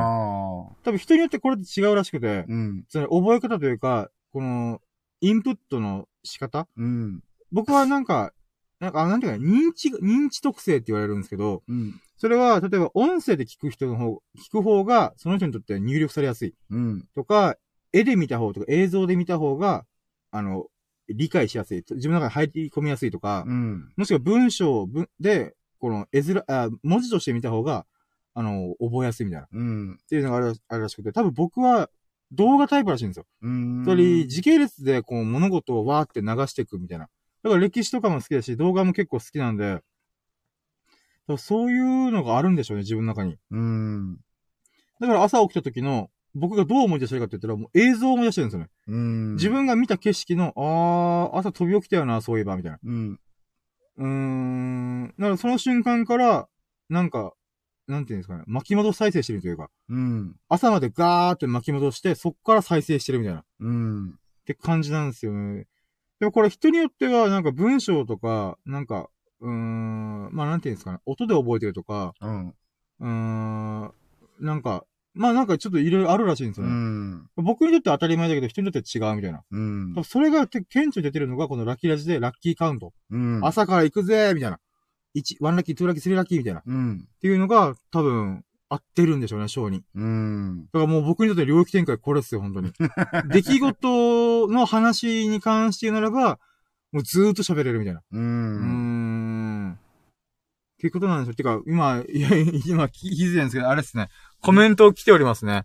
ありがとうございます。あ、ユミックスさん、おはようございます。あ、この前、あの、コメントくれた方です。あの、いいこととか、感謝することを10個書く方。はいはいはいはいはい。あの、その説ありがとうございます。ありがとうございます。いやー、これもう普通に今お、はようございますなんですね。そうなんですよ。私はこれからお休みなさいぐらいの勢いなんですけど。まあまあまあ、もう今はもうじゅ、もう、ジョギングを朝夜にやっちゃったんで、い今さっき終わったんで、もう、ハイになってますからね。うんジョグハイです、ジョグハイ。おはようございますでは、やっぱ、かなりの早起きだよね。あ、そ、え、今何時ですか、まず？で、5時。5時。あー、あ5時そうですね。早いっすね。早いですね。あーうちらは、こんな、夜更かし、夜更かし。ー。夜更かしというか、平常というか。ああ、まあでも今日はへ平常、あ、平常というか夜更かしです、僕。朝7時に起きたんで、うん。朝7時に飛び起きて、やべえ、寝過ごしたと思ったんで、そっからもう、あそうね、ジョギングも。あと2時間やったら僕24時間起きてますからね。うん。でも全然眠くないっていう。うん。明日は僕ボロ雑巾のようになるんじゃないですかね。それだけが心配ですけど。うんちょっといいですか？あ、いいですよ。あ、まだ開けます。ちょっと待ってね。でもだから僕の領域展開が見つかったのが良かったです。うんあとは、もう一個あるのは、あれです。えっ、と、みんなの役に立つピースが揃ってないんですよ。わあと、あと1ピースが。ああ。それがないと、お金稼げないんで、おさお金稼げないっていうよりは、正確にはみんなに価値を提供して、あ面白いとか楽しいとか、もしくは役に立つ情報ありがとうみたいな。ありがとうのは お返しに何かしらのお金が入っ、巡ってくるんで、うん。まあもちろん広告費とかわかんないです。何かしら返ってくると思ったときに、そのなんかこう、うーん、そうですね、役に立つ、社会にこう貢献するうんっ。ていうのがまだ足りてないんですよね。うん。あ、そうだ、今、お聞きしてる方、あの、今更ですけど、皆さんの、あの、最近のラッキー、ぜひお聞かせくださいませ。よろしくお願いします。今更。一応、冒頭とか中盤に似てはいるんですけど、ああ。忘れてたと思って。うん。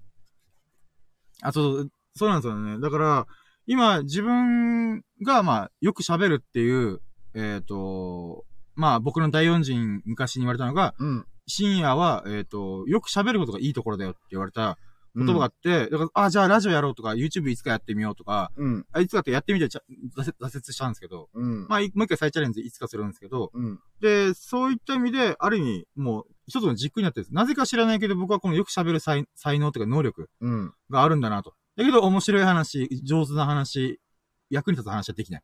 わけわかんない才能だなと思いはするけども、まあ、うーん、1時間2時間平気で一人で喋れるって異常じゃないですか。うんだ。から何かしら突出してるんで、いやそれと、えっ、と、自分のエピソード記憶。うんそ。れ体、自分が何かしら体験して感じたこととか、いや、この前さ、こんなことあって、こういう風に自分は思ったんだよね、みたいな。うん。っていうことに関してだけだったら、なぜか永遠と喋れるみたいな。うん。それは自分が最近こんな本読んで、えっ、と、こう思っ、あ、こう思ったっていうか、知識入れて、この知識って例えば、えっ、と、何ですか、今の IT 企業、あの、今の、なんていうんですか、仮想通貨事業っていうのは、えっ、と、うんデジタル、デジタル通貨に切り替わろうとしてて、結構中国とかアメリカがバチバチやってるみたいな。うんっ。ていう情報は手に入っても、その情報は僕が体験してないんで、えっ、と、薄っぺらいんですよね。うん。その薄っぺらさゆえに喋れないんですよ、綺麗に。うん。伝わりますよ、これ。うん。うん。だけど、えっ、と、自分がもし仮想通貨を買ったりとか、そのデジタル通貨を使ったら、ペイペイ使ったよ、みたいな。っうん。ていうだったら、ペイペイさ、こんなことが、こんな還元があってさ、この前さ、2000円キャあの、バックきたのよ、みたいな。だから、それで2000円で、えっ、と、なんていうんですかね、あーなんか、上等なすき家の牛丼セット食ったよ、みたいな。うん。とか、いう風に、できはするんですよね。うん。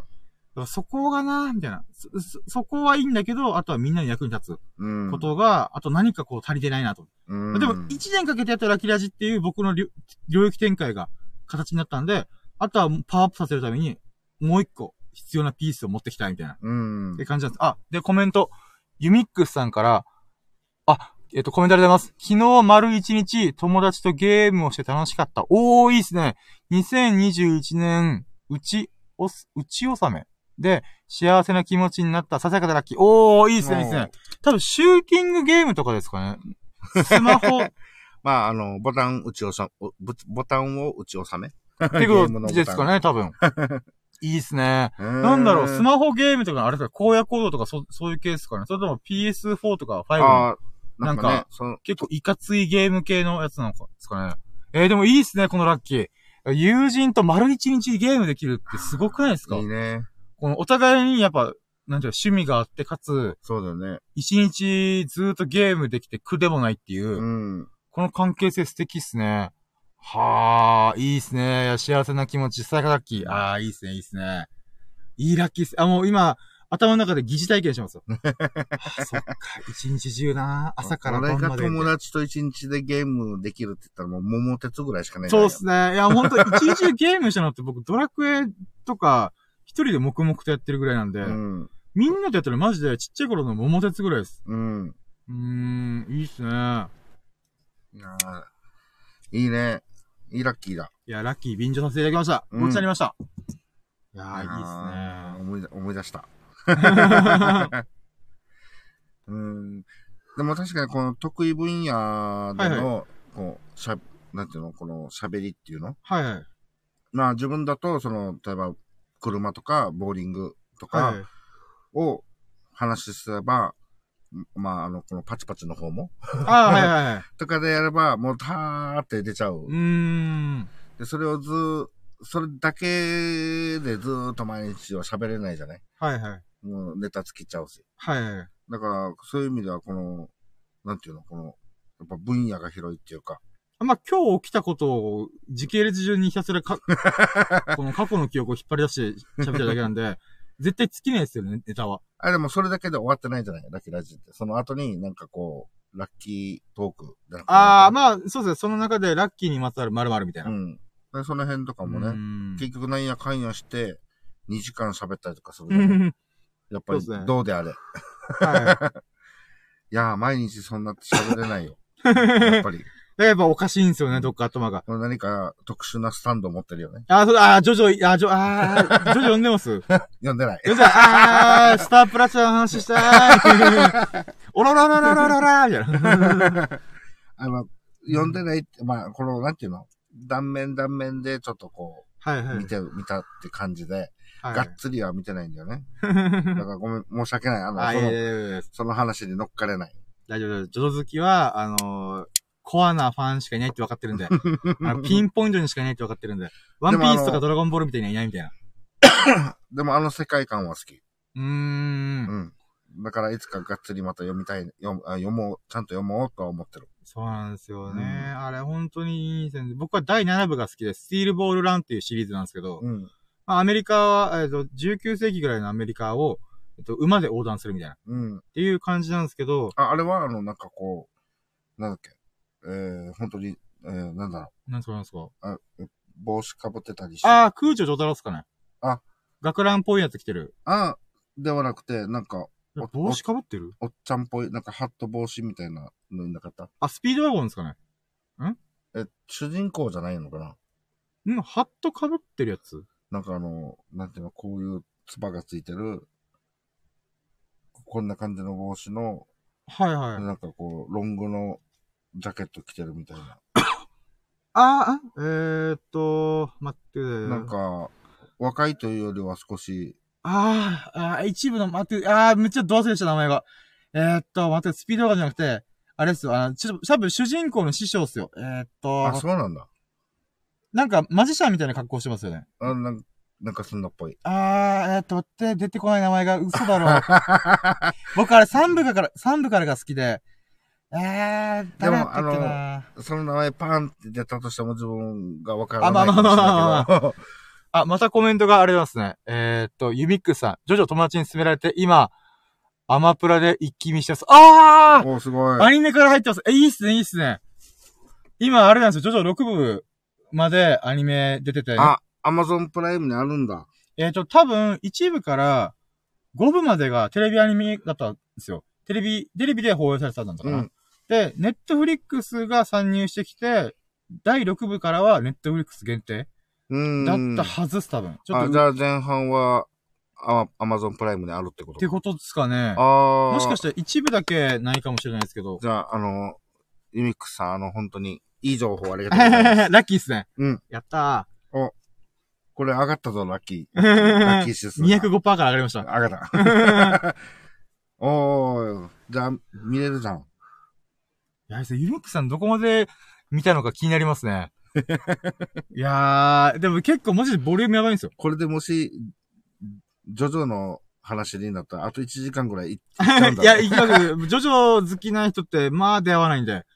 じゃあ、ま アニメ化されて、かなりこう、一般に普及して、し、すごいい。クオリクオリティ高いんでう、ん。なんか本当に漫画をそのままアニメ化したみたいなうん。感じなんで、すごい、ジョジョ愛を感じるんですよね、スタッフから。うからそういった意味でも、ああ、いいなぁとは思うんですけど、やっぱり、ボリュームがでかすぎて、うん。あの、アニメでも、やっぱ一番盛り上がるのって、やっぱ、一般的には3部からガンって上がるんで、うん。一部二部も面白いんですけど、そこまでにこぎつけるまでにこの世界観を共有するために一部には一回通らないといけないんですよね。うん。この二部のなんかカーズとか出てきたりとか。まあね、そこは、絶対押さえとかんといけないよね。まあそうなんです。そっからスタンドっていう能力が出るんで、うん。まあ事前知識として必ず必要っちゃ必要なんですよね。うん。で、まあ3部の時のディオがいるんで、ディオはやっぱ一部からの宿敵なんで、うん。らそういった意味では、まあそうですね。あ一回あれなんですよね。ちょっと、ハードル高めなんですよね。あの、うん今の子たちが、ジョジョを知るためには。うん僕も、興味がなく、なかったんですけど、なんとなく漫画喫茶で何読むかなくなった、読むやつがなくなった時に、うん。まあ、ジョジョ読んでみっかと思って、うん。そこから一、一部、まあ、一巻から読んで、うん、まあ、こんなもんか、まあ、昔のタッチだな、まあまあまあ、波紋ね、うん、みたいな。波紋っていう特殊能力があるんですけど、それは、今でいうカメハメハとか、螺旋丸とか、うん。まあ、そんな感じなんですよね。その、しその、漫画の世界だから特殊技みたいな。うん。なんですけど、なんていうんですかね。えーやっぱ12巻ぐらいだったかなから3部に切り替わるんで、うん。やっぱそっからがめちゃくちゃやばいんですよね。面白い。うん。だから、僕よく12巻まで頑張って読んだよなと思ってます。多分、最初の一部、一部？はい。二部？はいは、もしかしてスタンドって出てないの？言ってないです、言ってないです。まあス、タンドは3部から空女長太郎からしか見てないんですよ。そこで、はい。なんか多分俺は、その、なんだろう。多分最初ら辺は見てたかもしれないけど、はいはい。なんか途中で、まあいいやってなっちゃったかもしれまない。あ、そうなんですよね。うんほんと、だってこの3部からが伝説的なジョジョ作、ジョジョシリーズの始まりなんで。多分俺学生の頃だと思うから、ね、ジョジョが出たのって。そうですね。またコメント来てますね。んえっ、と、今はスターダストクルセイダーズみたいな。ああ、3部ってことですね。はいはいはいはい。いいですね、いいですね。じゃあ多分エジプトに行ってる真っ最中みたいな感じですね。スターダストクルセイダースそうが、この3部。そう、3部です。3部の、うんあの、副タ、サブタイトルみたいな。ジョジョの奇妙な冒険、この、なんか、スターダストクルセイダーズ。ちなみにこれはあの、はい。まあ1部、2部、3部ってあったとしたら、はい。まあ、3部からは入った、入るってどうなる？ありっちゃりです。わかりやすいです、普通に。うん。正直、えっと、あの世界観とか、あと、荒木先生がめっちゃ絵が上手いんで、うん。一部二部はちょっと北斗の剣的なタッチなんですよ。うん。うん。だけど三部から荒木博彦先生ならではのタッチを生み出すんですよ。もうその瞬間から、例えば遊戯王っていうカードゲームですか。うん。あの人、高橋先生って方なんですけど、その方は、もう明らかにジョジョの三部をオマージュしてるんですよ。タッチがう。ん明らかに影響を受けてるのがわかるぐらい、はいはいはい。もう独特のタッチを作り出すんですよ。うん。でもそれやっぱ一部二部を通して、こう、ゆっくりこう、画力がこ向上していくみたいな。そっからがもう本当に、だからまあ5部ぐらいから、うんもうあまりにもレベルが高すぎて、絵画ですかねみたいな。あれこれ、ダヴィンチですかみたいな。ってぐらいやばいタッチになるんで、そこから辺からちょっと一般受けがしなくなってきたんですよね。で、実際僕もちっちゃい頃とか5部6部ジャンプでの時、わけわかんねえ気持ち悪いタッチと思っちゃったんですよ。だけど、大人になって、改めて見ると、これがまた味わい深いと思って。う。うんーん。だからそうなんですよね。あ、あの、すいません。3部から入っちゃってもいいですか？あ、全然いいです、全然いいです。一応、スタンドの説明も冒頭から始まってくるんで、うん。そうですね、スタンドの、なんか、えっと、意味というか、あどういうもんだよっていう、がざっくりしたものが把握できれば、そこから3部、4部、5部は普通に見れます。じゃあ、あの、このスタンドっていうものの、はいあれ、なんていうの、スタンド使いっていうかね。はい。そういうものの、なんかざっくりしたものはもうあの、と把握してるつもりだから、あー、じゃあもう全然楽しめますよ。ただこのある一定の時期からちょっとね、自分がこの野球とか。その、ボーリング、自分の趣味の、はい。そこに力を入れ始めてから、この週刊ジャンプとか、あ、まあまあ、そそううですよね。いうのがこうちょっとうん途絶えちゃったんで、その、それ自体が面白くないってわけじゃなかったんだよね。このもう。っん。ていう、じゃあ、俺、今からがっつり、そうなんですよ。もう、本当3部を見た瞬間に僕は、もう、これは普及の名作だと思って。うん。かつ、タッチも、あの当時にこのタッチを完成させたのが、マジですごすぎると思って。今にも通じる作風なんですよね。うん。まあもちろん肩パッド半端ないですけど。肩パッドすげえなとかいろいろ思うんですけど、あと、九条ジョタラの、あの、帽子と髪型が一緒、い一体化してるわけわかんなさみたいな。これどうなってんのみたいな。まあそういうとこ突っ込んだらもう終わりなんで。うん。でもなんか、なんていうんですかね。やっぱ荒木先生のこのジョジョのシリーズ、あの、いまあ、ジョジョ自体がもう今8部終わったんで最近。えーっと、まあ、また休憩あるんですけど、まあでも、なんていうんですかね。なんていうんですか。荒木先生の価値観とかの変化とか進化を作品にダイレクトに反映するんですよ。うん。だから5部6部ぐらいから、マジで、大人の人しか読めなくなった、だったんですよね。うん。だから1部から4部、あ、5、5、あー4部ぐらいかな。4部までは、みんな見れるんですよ。だけど、5部ぐらいから、ちょっと哲学的なことが考え入ってくるんですよね。だかうん。らそこから辺から、ちょっと荒木先生、ああ、大人になってきたな、みたいな。うん。それは、今、今、振り返ればわかるんですよ。うん。で、当時連載見てる時だったら、もうわっけわかんねえ、みたいな。でもまあ、そこが、やっぱ荒木先生の半端なさなんですよね。あの人、マジで、なんか、生まれ変わり2、3回目かなみたいな。2、3回とか何十回目かなみたいな。それぐらい、なんか、なんていうんですかね。頭がいいというか。うーん。そういった意味では、なんか、本当は3部、4部みたいな作品をもう一回、この9部とかで作ってくれればいいなと思うんですけど、うん。それやっぱ難しいんですよね。うん。やっぱ荒木先生がもう、なんていうんですかね、もう、なんか、なんていうんだろう、もう頭の中が爆発してるんで、もう戻れないと思うんですよ。だけどそれもまたいいなと思うんですよね。うん。あの時にしか書けない自分、じあの時の自分しか書けないものを全力で書いたって感じがするんで、だからそういった意味でも3部はあの時の荒木先生にしか書けなかった、なんていうんですかね、万人受けしやすいせ、なんか、作風うんで設定みたいな。うーん。そういった意味で、だからそ、うん、そうですね。うん、本当にみんな3部から入ぜひ入ってほしいな、みたいな。う。うんん。空城城太郎の、オララララララララララみたいな。あ、これは見たことある。あれがかっこいいんですよ。あれ正直最初見た時はバカっぽいなと思ったんですけど、うん読めば読むほど、アニメを見れば見るほど、あの、オララララララララララの魅力が半端ないです。このあの、確か、オラオラオラオラと相当書いてるよね。あ、そうそう、漫画の方で吹き出しがすごいです。すげえな、みたいな。あと、このやっぱ、スタープラチナの、えっ、と、凄さっていうのが、実は6部ぐらいにならないとわからないんですよね。うーん。わからないっていうよりは、うーん、一応3部の終盤ぐらい、今ちょっと見てる最中っていうんで、ちょっとネタバレは避けるんですけど、スタープラチナって実は、んなんて言うんですかね。うーん。まあ、3部の最後にどんでん返しがあるんですけど、なんか、それが違う、それがちょっと違うんですよね、僕からすると。うん。スタープラチナの本当のヤバさは、うーん、なんか、うーん。大丈夫、ネタバレ。あ、いやいや、なんか、まあ、それは言えないですけど、なんか、なんだろうな。うーん。あの、表面的なものからもう一歩踏み込まないと本当の凄さがわからないみたいな。うーん。これは漫画版に書かれたりとかするんで、あれなんですけど、まあまあまあ、ぜひ、あの、えっ、と、ユミックスさん、あの、その、3部をうん見。切ってくださいませ。もう、で、かつその後に、スタープラチナっていうのをググってみてください。検索してみてください。うん。そうすると、スタープラチナの、なんていうんですかね、凄さがわかるんだよ。うんう。ーん。了解しました。もう、これ、もう言いたくてしょうがないんですけど、まあ、ダメだな、ダメダメダメ。ダメダメ。あ、あの凄さをぐ、やっぱ自分で調べて、こう、ああ、そういうことか、みたいな。う。うんん。ってなってほしいんで。うん。で、あとね、なんか、ああ、これはまあ別に言っていいかな。なんか、これは7部の時に解き明かあ明かされるんですけど、まあ、荒木先生、あれなんですよ、本当に勢いだけじあんなに緻密に書いてるのに、うん。すごい哲学的な言葉をぶっ込むのに、うん。結構勢いで書いてるところもあって、うん。後から、あ、そんな設定作っ、あったのみたいな。作ったでしょ、絶対。今、今作ったでしょ、みたいな。っていうことがあるんですよ。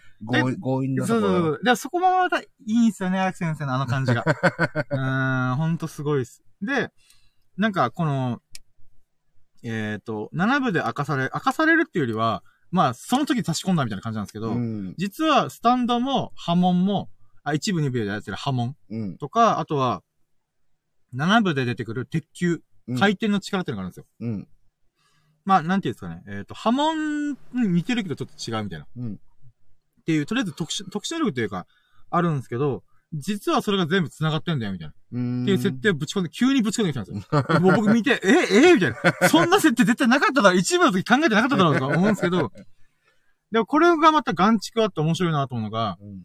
なんか、スタンド自体が、まあ、3部見たらわかるんですけど、なんかちょっと特殊能力みたいな。うん。急に現れて、なんかこう、幽霊的な感じで。うん。うん。まあ実際、スタンドの漢字名で言うならば、幽霊の幽に波紋って書くんですよ。幽波紋って書いて、スタンドって読むんですよ。やっぱ波紋の一種なんですね。うん。で、うーん、なんだろうな。これって、いろいろ設定がやっぱブレる時があるんですよね。うん。うーん、なんか、うん、まあまあまあ。まだこれもネタバレしそうになった。危ない危ない。だけど、まあでも味わいがある。味わいがあるんですよ。うん。うーん。これはあの、一回通しだけではちょっとダメだな。何回も見、見たいうな。ーん。そうなんですよね。あれは、あもう一回見直したいけどな。100巻ぐらいあるからな。読み切れないんだよな。やっぱりコミック？コミックっすね。あの、コミックとかやっぱ早く読めるんで。アニメだとやっぱボリュームがありすぎて、僕が、うん。あ、まあちょっとこう、なんか、尺的なのか、うこ。う、すごくもったいぼる時があったりするからね。まあ30アニメだとね分アニメで考えたときにやっぱどうしても。まあ一応もともと完結した作品なんで、一番魅力が伝わる尺で伝わ伝えてはいるんですよね。うん。あのアニメ自体。だけどやっぱそれでもボリュームがあるんで、うん。漫画だったらパパラパラパラって読めるんで、うん。うん、やっぱそっちの方が僕は合ってますねうん。早く先が知りたいんで。だから今、ジョジョリオンっていうは第8部が終わったばっかなんで、ジョジョリオンはめっちゃ難しいんですよ。うん。1巻から10巻ぐらいあるんだけど、やっぱり意味がわからなくて、これ完結するまで置いとこうと思って。うん。なんでかっていうと僕、その7部のスティールボールランも6部の、えっ、と、今だってストーンオーシャン。うんもう5部の、えっ、と、なんだっけな、名前サブタイトル忘れてた。まあいいや。っていうのも、あのーなんていうんですかね。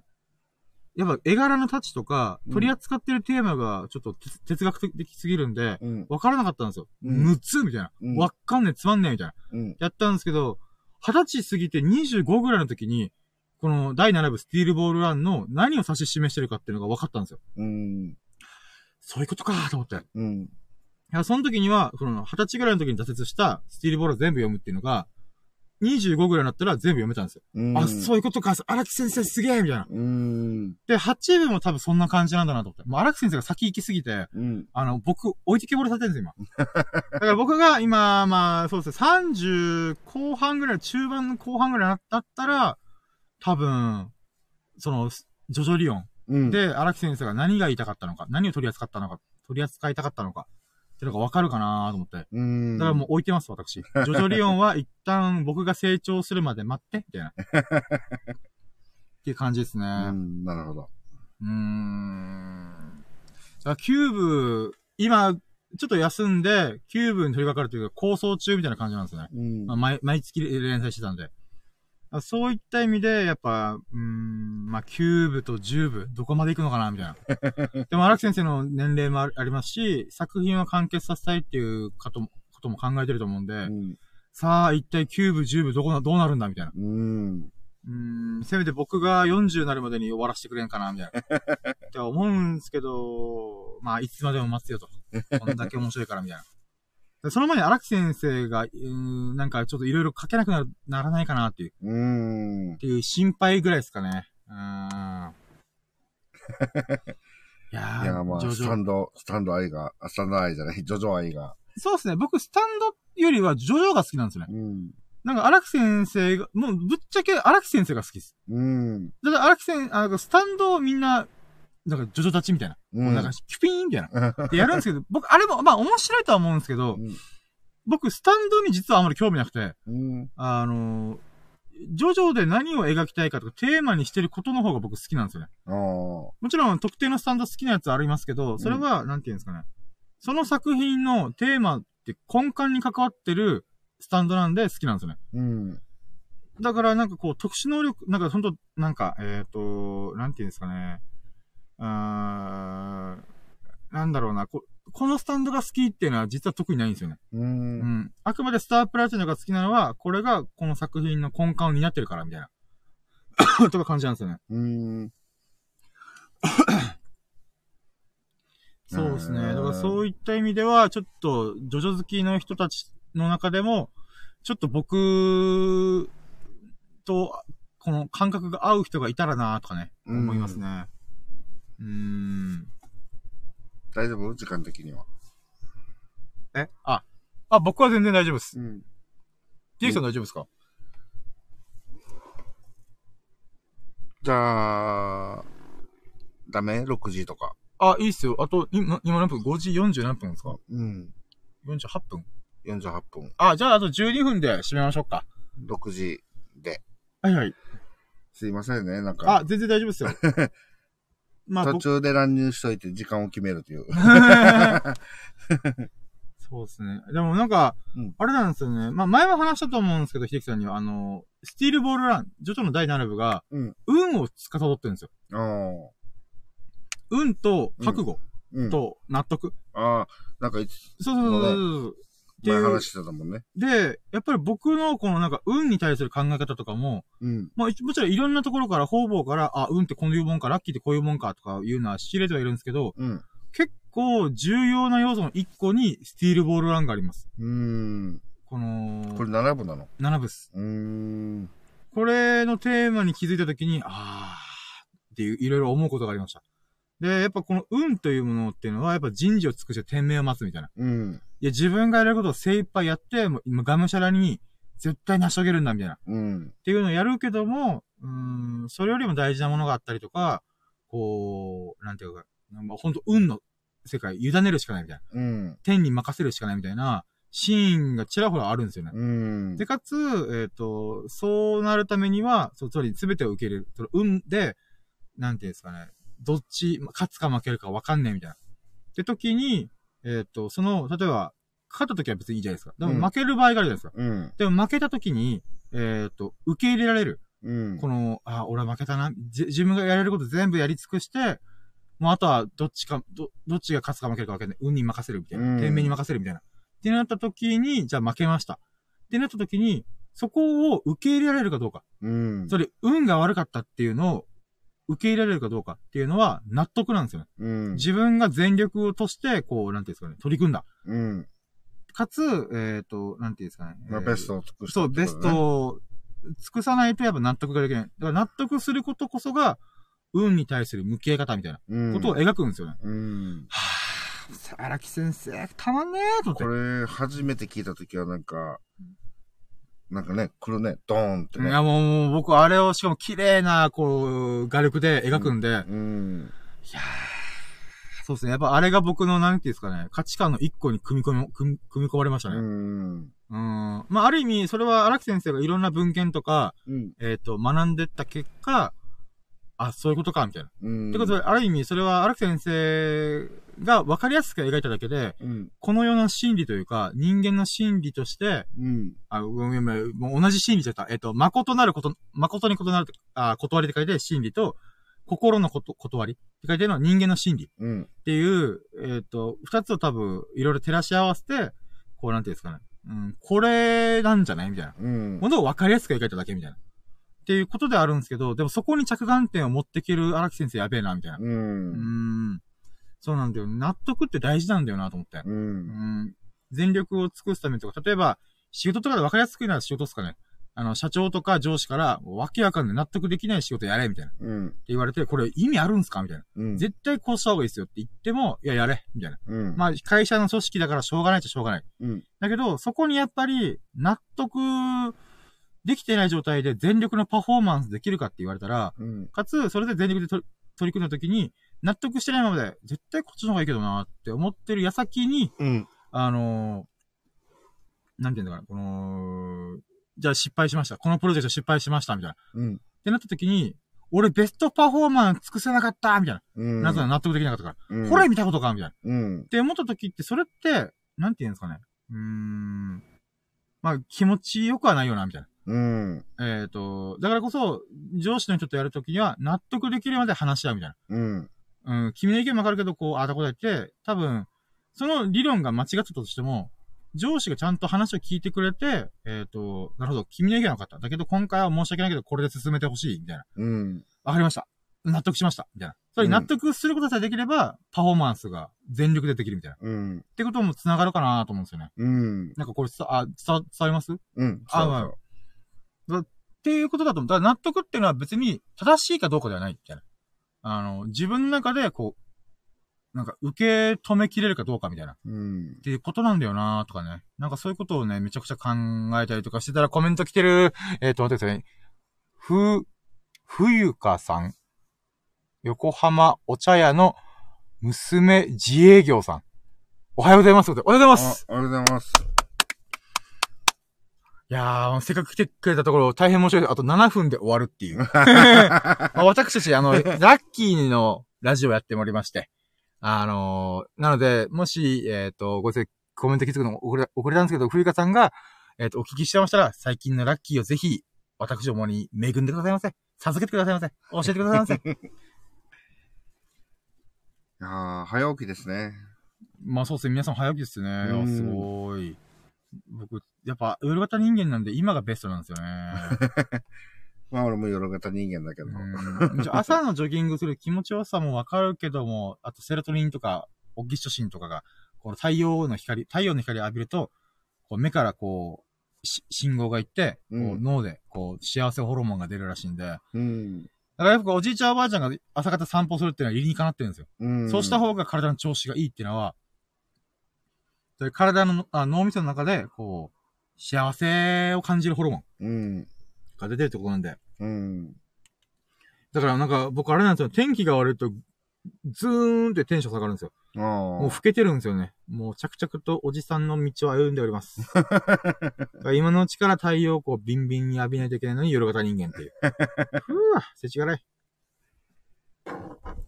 うーん。雨降りテンション上がるんだけど、俺。だから元気なんですよ。だから脳内でセロトセロトニンとかが出てるんですよ。ドバドバドバドバ。まあ、もしくは運動してもう気持ちよかったりもするんで、まあ、そうですね。何かしらで、こう、私は、こう、脳に鞭を打って、俺ら働け働けっつって。俺ら俺らおめえの好きな太陽光だぞとか、おめえの好きな運動だぞっつって。やって、いつか倒れるんでしょうね。いや、でもね、スケボー乗るまでは。そうですね。スケボー乗るまでにバッキバキに体鍛えないといけないんで、数年かけて。いやー、そうなんですよねいや、でも、ジョジョの話盛り上がりましたね。嬉しいっす。はぁジョジョ最高。いやー、久々に見たいな。ちょっとスタンドぶっこんだから。いやー、まあまあ。いやー、僕の今、右隣ぐらいに、あれ、スタンド立ってますもん。我、私の、なんだろう、ラキラジっていうスタンドかな。ひたすら喋るっていうスタンド能力。で、うざがられるっていう。じゃあこの喋りはスタンドの、スタンドの能力だね、本当にね。そうそうそう。まあ、領域展開でもあり、スタンドっすね、僕の。なぜか知らないけど、今日起こった出来事は、あの、朝起きた瞬間から、ほとんどちゃんと覚えてるみたいな。なぜ？みたいな。ピンポイントすぎみたいな。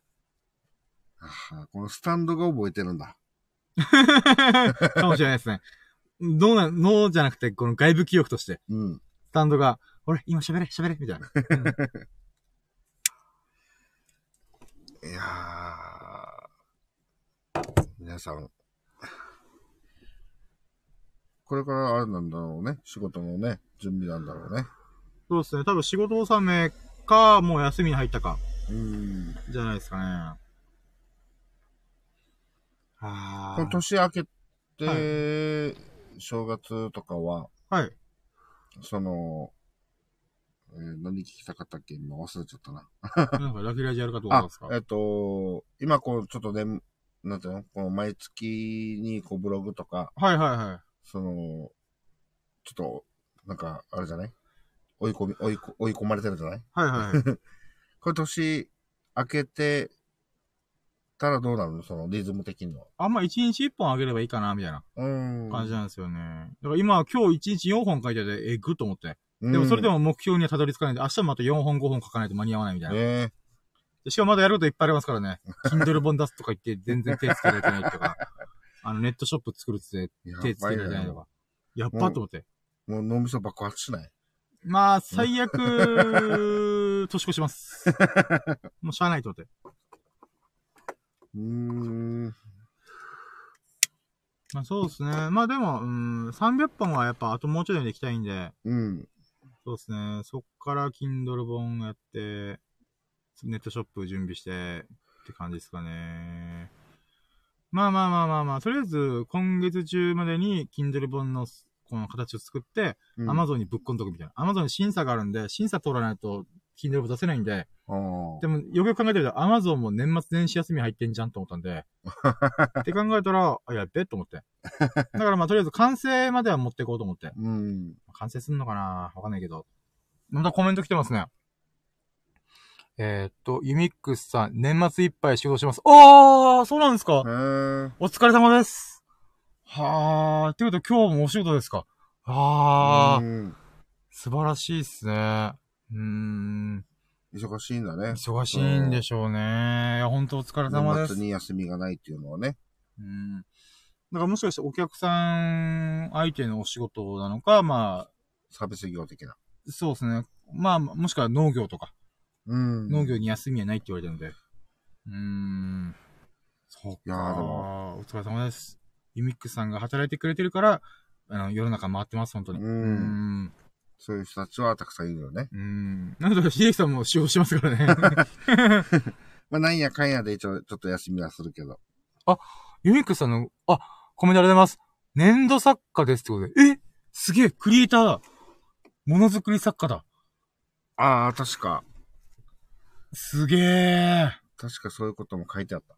あ、そうなんあー。うん。粘土作家、いいっすね。粘土作家って、でも何？あ、多分、あー、ちょっと粘土の種類によると思うんですけど、なんか、友達が粘土を軽く触った時に、なんか、えよく、えー幼稚園とかでやるこのぐにゃぐにゃして油粘土っていうんですかね、なんかベタベタするやつ。うんもあれば、紙粘土もあったりとか、うん。あと、オーブントースターで焼ける粘土とか、うん。あとは、なんだっけな、紫外線だったかな？とか、なんか石膏？わかんない。まあ、いろんな粘土があるらしいんで、うん一概にはわかんないですけど、まあでもこの粘土を作って、こう、す三次元的な、3D 的ななんか、作品を作られてるってことですからね。すげえ。これまた、あれだね。こうなんか普通の人がちょっとあんまり、身近にいないじゃない？そういう方って。確かに。そうですね。強いて言うなら陶芸作家がどっかにいるかな、みたいな感じですからね。ん。あ、またコメントありがとうございます。えっと、樹脂、あ、樹脂っていうの、樹脂粘土で和菓子のアクセサリーや雑貨を作ってます。えー、すげえ。樹脂粘土。ほー。聞いたことない。えー、多分樹脂なんで、多分透明なやつもあるんじゃないですかね。うーん。どうなの違うのかな？でも、樹脂粘土はちょっとカバーしなかったですね。和菓子のアクセサリーとかね。うーん。オシャンティうーー。ん。へええ。ー、すごいっすね。そうだ、なんかあれですね。ちょっと粘土、樹脂粘土がどういうのかちょっとよくわかってないんですけど、なんかブローチとか、なんかわかんないですけど、軽くやったらピアスとかできんすかね。あアクセサリー系とかも、できそうな気がするけど、どうなの素人なんてわかんないですね。う。うんん。うーん。いや、でも、すごい、なんかマニアックな。うーん。粘土作家さんの朝って早いんですね。5時ぐらいからもう起きてるんですね。あー、すごい。なんか、ラキラジって、あの、すごい、なんかちょっとね、特殊なうん方が聞いてくれたり、コメント入れてくれたりするね。ああ、でもそれはちょっと理由があるんですよ。スタンド FM 自体が一般にまだ普及しきってないんで、うん。あのーなんていうんですかね。えっ、と、情報感度が高い人からまず入ってくるんですよ。うん。って考えたとき、まあ、ちょ、確かにスタンド FM は、まあ、それなりに今、こう、ゆ広がってはいるんですけど、うん。そういう意味、中でも、こう、スタンド FM のピンポイントで、こう、自分で発信したりとか、うん聞く方っていうのは、やっぱり、なんていうんですか、ラジオが好きだったりとか、うんまあ、人の話聞くのが好きとか、音声配信好きとか、もうあれ、っていう層もいるんですけど、まあ、なんて言うんだろう。まあ、情報感度だから一回やってみよう、やってみようというか、うん。それでやったらいいみたいな。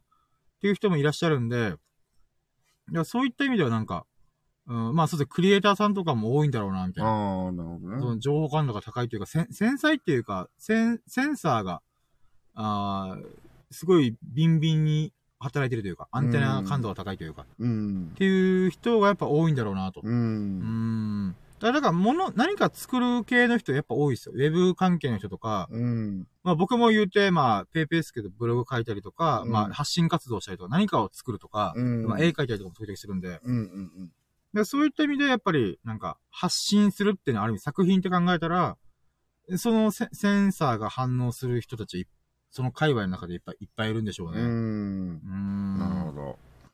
だからやっぱ、普通のなんか、え例えば S 君うんとかは、あの、スタンド FM のこと僕が言わなきゃ知らなかったですからね。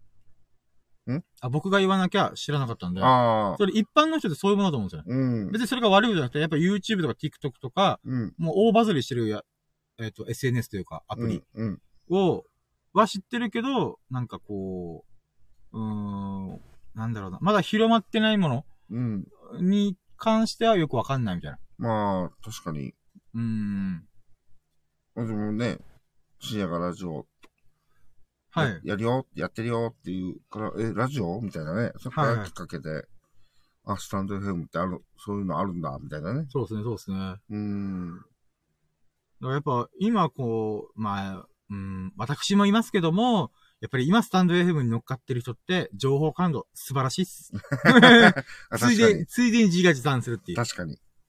まあでも、スタンド FM がこう、なんていうんですか、大バズりするかどうかはちょっと正直わかんないんですけど、うん運営側の方とか、えっ、と、なんていうんですかね、ラジオスターが現れないと結構、あれ大変だろうなと思うんですよね。ん。まあ、YouTuber みたいな。うんうん。えっ、と、スタンド F、エフェマー。スタンドエフェマー。もしくはスタンダーみたいな。っていう人が現れないと、うん多分厳しいんだろうな、みたいな。うん。だから多分、うーん、ちょっと、スタンド FM の運営側の話になると、あれなんですよ。僕もそんな詳しくは知らないんですけど、ざっくり仕組みで考えるならば、えっ、と、今多分、あの、投資で、投資っていうか、えっ、と、融資で多分お金稼いでるんですよ。うんで、スタンド FM のアプリ作ります、かつ運営しますっていうことを考えたら、あのお金が必要なんですよね。うん。じゃあ何からお金もらってるかというと、投資家から出資してもらってるんですよ。うん。えっ、と、なんていうんですかね。まあこれ、あの、バズったり、かあの、なんていうんですかね。還元してね、みたいな。っうんて。いうふうに多分出資を受けてるんですよね。で、その出資金で今回してるんですけど、スタンド FM の難しいところって、えっ、と、広告が今のところまだ挟まってないんですよ。うん。で、音声やってるじゃないですか。YouTube だったら、この冒頭にポンってうん。突っ込むとか、うん。まあ動画流してる中で間に広告ぶち込むうん。とか、うん。ができるんですけど、あのーやっぱ音声メディアってそこが難しいんですよね。うん。もしくは番組ごと、アカウントごとにスポンサー企業がつくとか、あの、おどあえっ、と、ラジオ番組みたいに、うん。この番組の提供は味の素みたいな。うん。うん。っていう風に味の素っていう人が、例えばその、深夜ラジオの一枠の番組の単独スポンサーみたいな。うんっ。ていう感じでや、やるとか、まあ、いろいろ手法があるんですけど、今のところ多分サンド FM の人にどう収益化しようかって悩んでると思うんですよね。うん。でその中でメンバーシップ制度と投げ銭制度が入ってるんですよ。で、メンバーシップ制度は、えっと、限定公開にして、えっと、そのスタン、メンバーシップで、例えば月額500円払ったら、あの、限定の、えっと、ラジオの、の聞けますよ、みたいな。っうん。ていう収益と、あと投げ銭。うん。やってんすけど、やっぱり、まだ普及しきってないよなと思って。うん。投げ銭っていうのは、うーん、まあ、なんていうんですかね、えっ、と、スタンド FM 上の、なんていうんですかね、えっ、と、と、クレジットカードとかを連携させて、投げ銭するとか、うん。うん、まあメンバーシップもそんな感じですよね。だからそこがやっぱ掴みあぐねてんだろうな、みたいな。だうん。からこれ、ヒヤヒヤするのは、よく IT 業界あるあるで言うならば、あのー、しれっとアプリ終了してないかな、みたいな。おいおい、俺のデータどこ行く？みたいな。っていうのがあるんで、ちょっとそこが怖いんですよね。うんそのアプリとか IT 系のやつって。うーん。でも、スタンド FM は、えっ、と、音声業界の中では多分、えっ、と、今、二大巨頭は、ボイシーっていう音声アプリと、えっ、と、スプーンなんですよ。スプーンは確か、えー中国系列だったかな。うん。まあ、とりあえず、めっちゃでかく大きく動動いてるんですよね。うん。で、ボイシーっていうのは、日本のベンチャー的な立ち位置で、今のところ日本初のボイス関係の、えっ、と、ものでは、確かトップうん。なんですよ。だけど、その代わり誰もが発信できないんですよ。うん。一、スタンデー、あ、スタンデー、ボイシー側に認められてない、認められないと、審査通さないと、あのー配信できないんですよ。あアカウントが許されないんですよ。うん。今、だけど、スタンド FM は、別に僕みたいなやつでも気軽にうん。アカウント作って発信できるんですね。うん。そういった部分でいいんですけど、そこの部分で言うならば、スプーンっていうのがまた被ってるんですよ。うん。スプーンも同じように自分のアカウント作って発信バンバンできるみたいな。で、スプーンはどちらかというと、こう、アニメ系とか、声フェチ系なんですよね。うん。だから、スタンド FM が狙ってるのは多分、おそらくですけど、リアルの、このコミュニティラジオというか、うん。えっ、と、例えば、オードリーのオールナイトニッポンみたいな、うんと。か、えっ、と、ジャンクラジオみたいな、っうん。ていう、えっ、と、なんていうんですかね。うーん、まあ、みんなが、こう、いろいろ喋りたい放題喋りまくって、えっ、と、数を増やしていくみたいな。ボイシーはクオリティを担保するために、少数精鋭にしてるんですよね。うん。だけど、多分スタンド FM が狙いたいのは、YouTuber みたいな感じで、こう、うんまあ、あれ、さっき言ったスタンド FM みたいうん。な。言えない。FM っていうのを作りたいんだろうなと。そしたら、スタープレイヤーが一人でも生まれたら、そこにバーって人が集まってくるんで、うん。今 YouTuber でヒカキンさんですよね。うんヒカキンさんが大成功したってなって、みんなが、わー、我先に行ってみたいな。っうんて。いうのが起きたんで、多分それを狙ってんだろうな、みたいな。うん。まあでも、どう転ぶかな、みたいな感じですね。うん。だって、 Voicy という少少数制にしてる理由は、多分そこには YouTube 的な形式じゃ厳しいんじゃないみたいな。うん。っていうのがあったから多分そうしてると思うんで、かつスプーンはスプーンで、声フェチとかいう、なんかこう、ピンポイントうん、の、えっ、と、なんていうんですか、その人ならではの声を聞きたいとか、うん。ん、まあ、アニメ声とか、なんかそういう感じ？うん。サブカルチャー的な。うん。スタンド FM で言うならば割と僕のイメージでは、あの、ローカルラジオに近いなと思ってるんですよ。うん。そういうコミュニティラジオというか、なんかこう、その人が好きだから。うん。声がどうこうとかじゃなくて、うーん、なんだろうな。なんかもう、この人の話、面白いから、ローカルラジオの、なんか、スター、あ、ラジオスターみたいな感じの方向性で狙ってんだろうな、みたいな。うん。なんか、あ、つ伝わります？その、うんなんか、少数制で役立つ情報とかいう、ボイシうん。ー。で、スプーンみたいにこの声フェチうん。的なもの。で、中で、こう、コミュニティラジオっていう枠で、なんとかこう、ず、続けていきたいな、みたいな。うん。でそこが今のところ多分、うまくいってないんじゃないかな、みたいな。うん。運営的に。まあ、そんなの僕が考えることじゃないんですけど、ちょっと気になったなと思って。どうやって収益化を生み出すんだろう、みたいな。うんうんうんうんコメント。あ、またコメント、あ。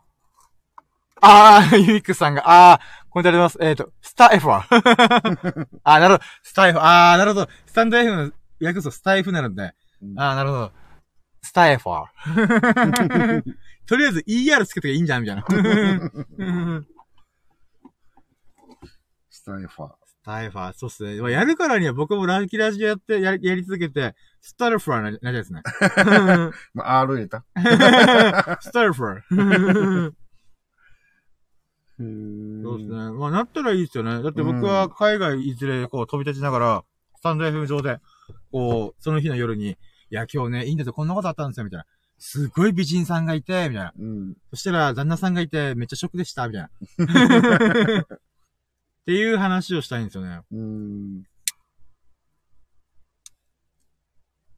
まあ、YouTube でもややろうと思えばやれるんですけど、YouTube の場合のこのライブ配信って、電波容量食いまくるんで、Wi-Fi が通ってないと多分厳しいんですよ、海外とかだと。うん。まあもちろん、あるところはあると思うんですけど、まあそういった意味では音声の方が容量が少ないんで、こう、臨機応変になんかできるんじゃないかな、みたいな。寝る間際に、いや、今日はこんなことがありまして、みたいな。っうん。ていう話ができそうだなってあるんで、ぜひスタンド F の運営さん、頑張ってくださいみたいな。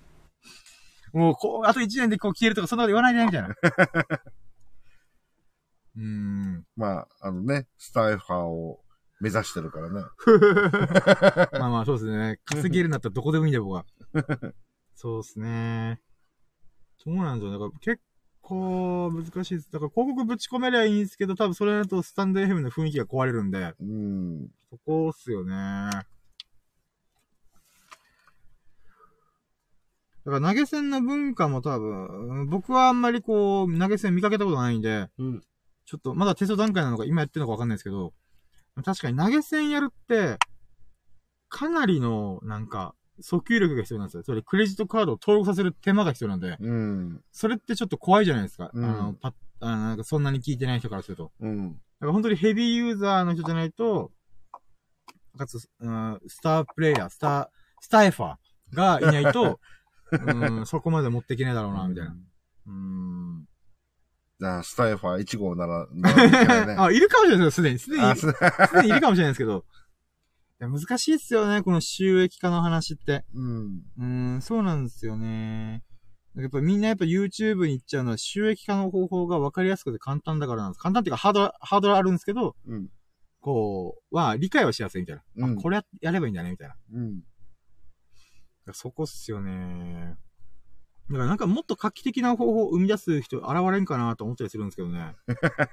うん。なんか、まあ、でも投げ銭はちょっと画期的だなと思ったんですけど、投げ銭ってやっぱ、あの、アプリ運営してる側からしてやってほしいんですよ、みんなに。うん。なんでかっていうと、その投げ銭の何パーかのマージンが入ってくるんですよ。あ、てかもう、今、秀樹さんがあくびして分かったんですけど、もう、あれじゃないですか。予定の時間15分オーバーしてますね。じゃあ、私はそうですね、将来スタイファーになるってことで。急に締め始めるっていう。はい、ということで、えーと、じゃあ一回、そうですね、えーと、今日の分は締めましょうかね。はい、ということで、最後までお聞きいただき、本当に本当にありがとうございます。秀樹さんも来てくれてありがとうございます。我らがはい、エビス様でございます。本当にブラックサンダーありがとうございます。はい。お茶もありがとうございます。はい。で、まあ、2時間半喋ったかうわ、やまあまあまあまあ、今日は、いいや。で、えっ、と、ユミックスさんも、まさかのジョジョ話ができるっていう。うん。で、そうし、冬香さんもおはようございますという、健やかな、あの、挨拶を聞いてて、あの、うん心が晴れ渡りました、私。はい。ということで、まあ、その2時間半ご清聴いただき、本当にありがとうございます。はい。では、ありがとうございます。ありがとうございます。もう本当に。ああ、だからいいね。あ、いいなと思ってくれて、したら、えっと、ハートマークやフォローを押していただきますと、私、非常にラッキーを感じます。ビンビンに感じますので、ぜひよろしくお願いします。で、あとはね、あの、皆様からのコメント、随時お待ちしております。えっ、と、皆さんの最近のラッキーを、えーと、ぜひ、私に教えてください。恵んでください。授けてく授けてください。って感じなんで、あのーコメントお待ちしております。だから今日のユミックスさんのね、あのーこの一日中ゲームをやって、とあ友達とやゲームやって、あの、2021年打ち納めうんしたっていうラッキー私たち便乗させていただきましたんで、はい。いいなぁと思って。う。うんん。そういった、あと、ジョジョの話もすごい良かったですね。いやー、ほんと。いやー、あざーす、ほんとに。まあこういう感じでコメントいただけますと幸いです。まあ、S 君がね、聞いてくれてるだろうなと思って、私は。うん、スサノオ君、次は君の番だよ。ということで、はい、えーと、じゃあ、そうですね。で、締めのやつ忘れちゃった。なんだっけな。あ、そうだそうだ。えーと、皆さんの、えー、あ、待ってよ。なんだっけな。えーと、待ってよ。調子悪いね。いや、違うと、もう逆にあれなんですよ。喋りすぎたんで、ファーンって抜けたんですよ。締めの言葉が。あ、じゃあ、はい、わかる。あーこれかな？はい。皆様が朗らかな日々を謳歌することを心の底から祈っています。Thank you for listening. Have a nice day! ありがとうございました。幸置き日々を。ありがとうございましありがとうございたま。した。楽しかったです。いや、ほんと、ユミックスさんありがとうございました。楽しかったです。本当に。あの、年末お忙しいと思いますけど、頑張ってください。応援します。はい。じゃあ、失礼いたします。終了。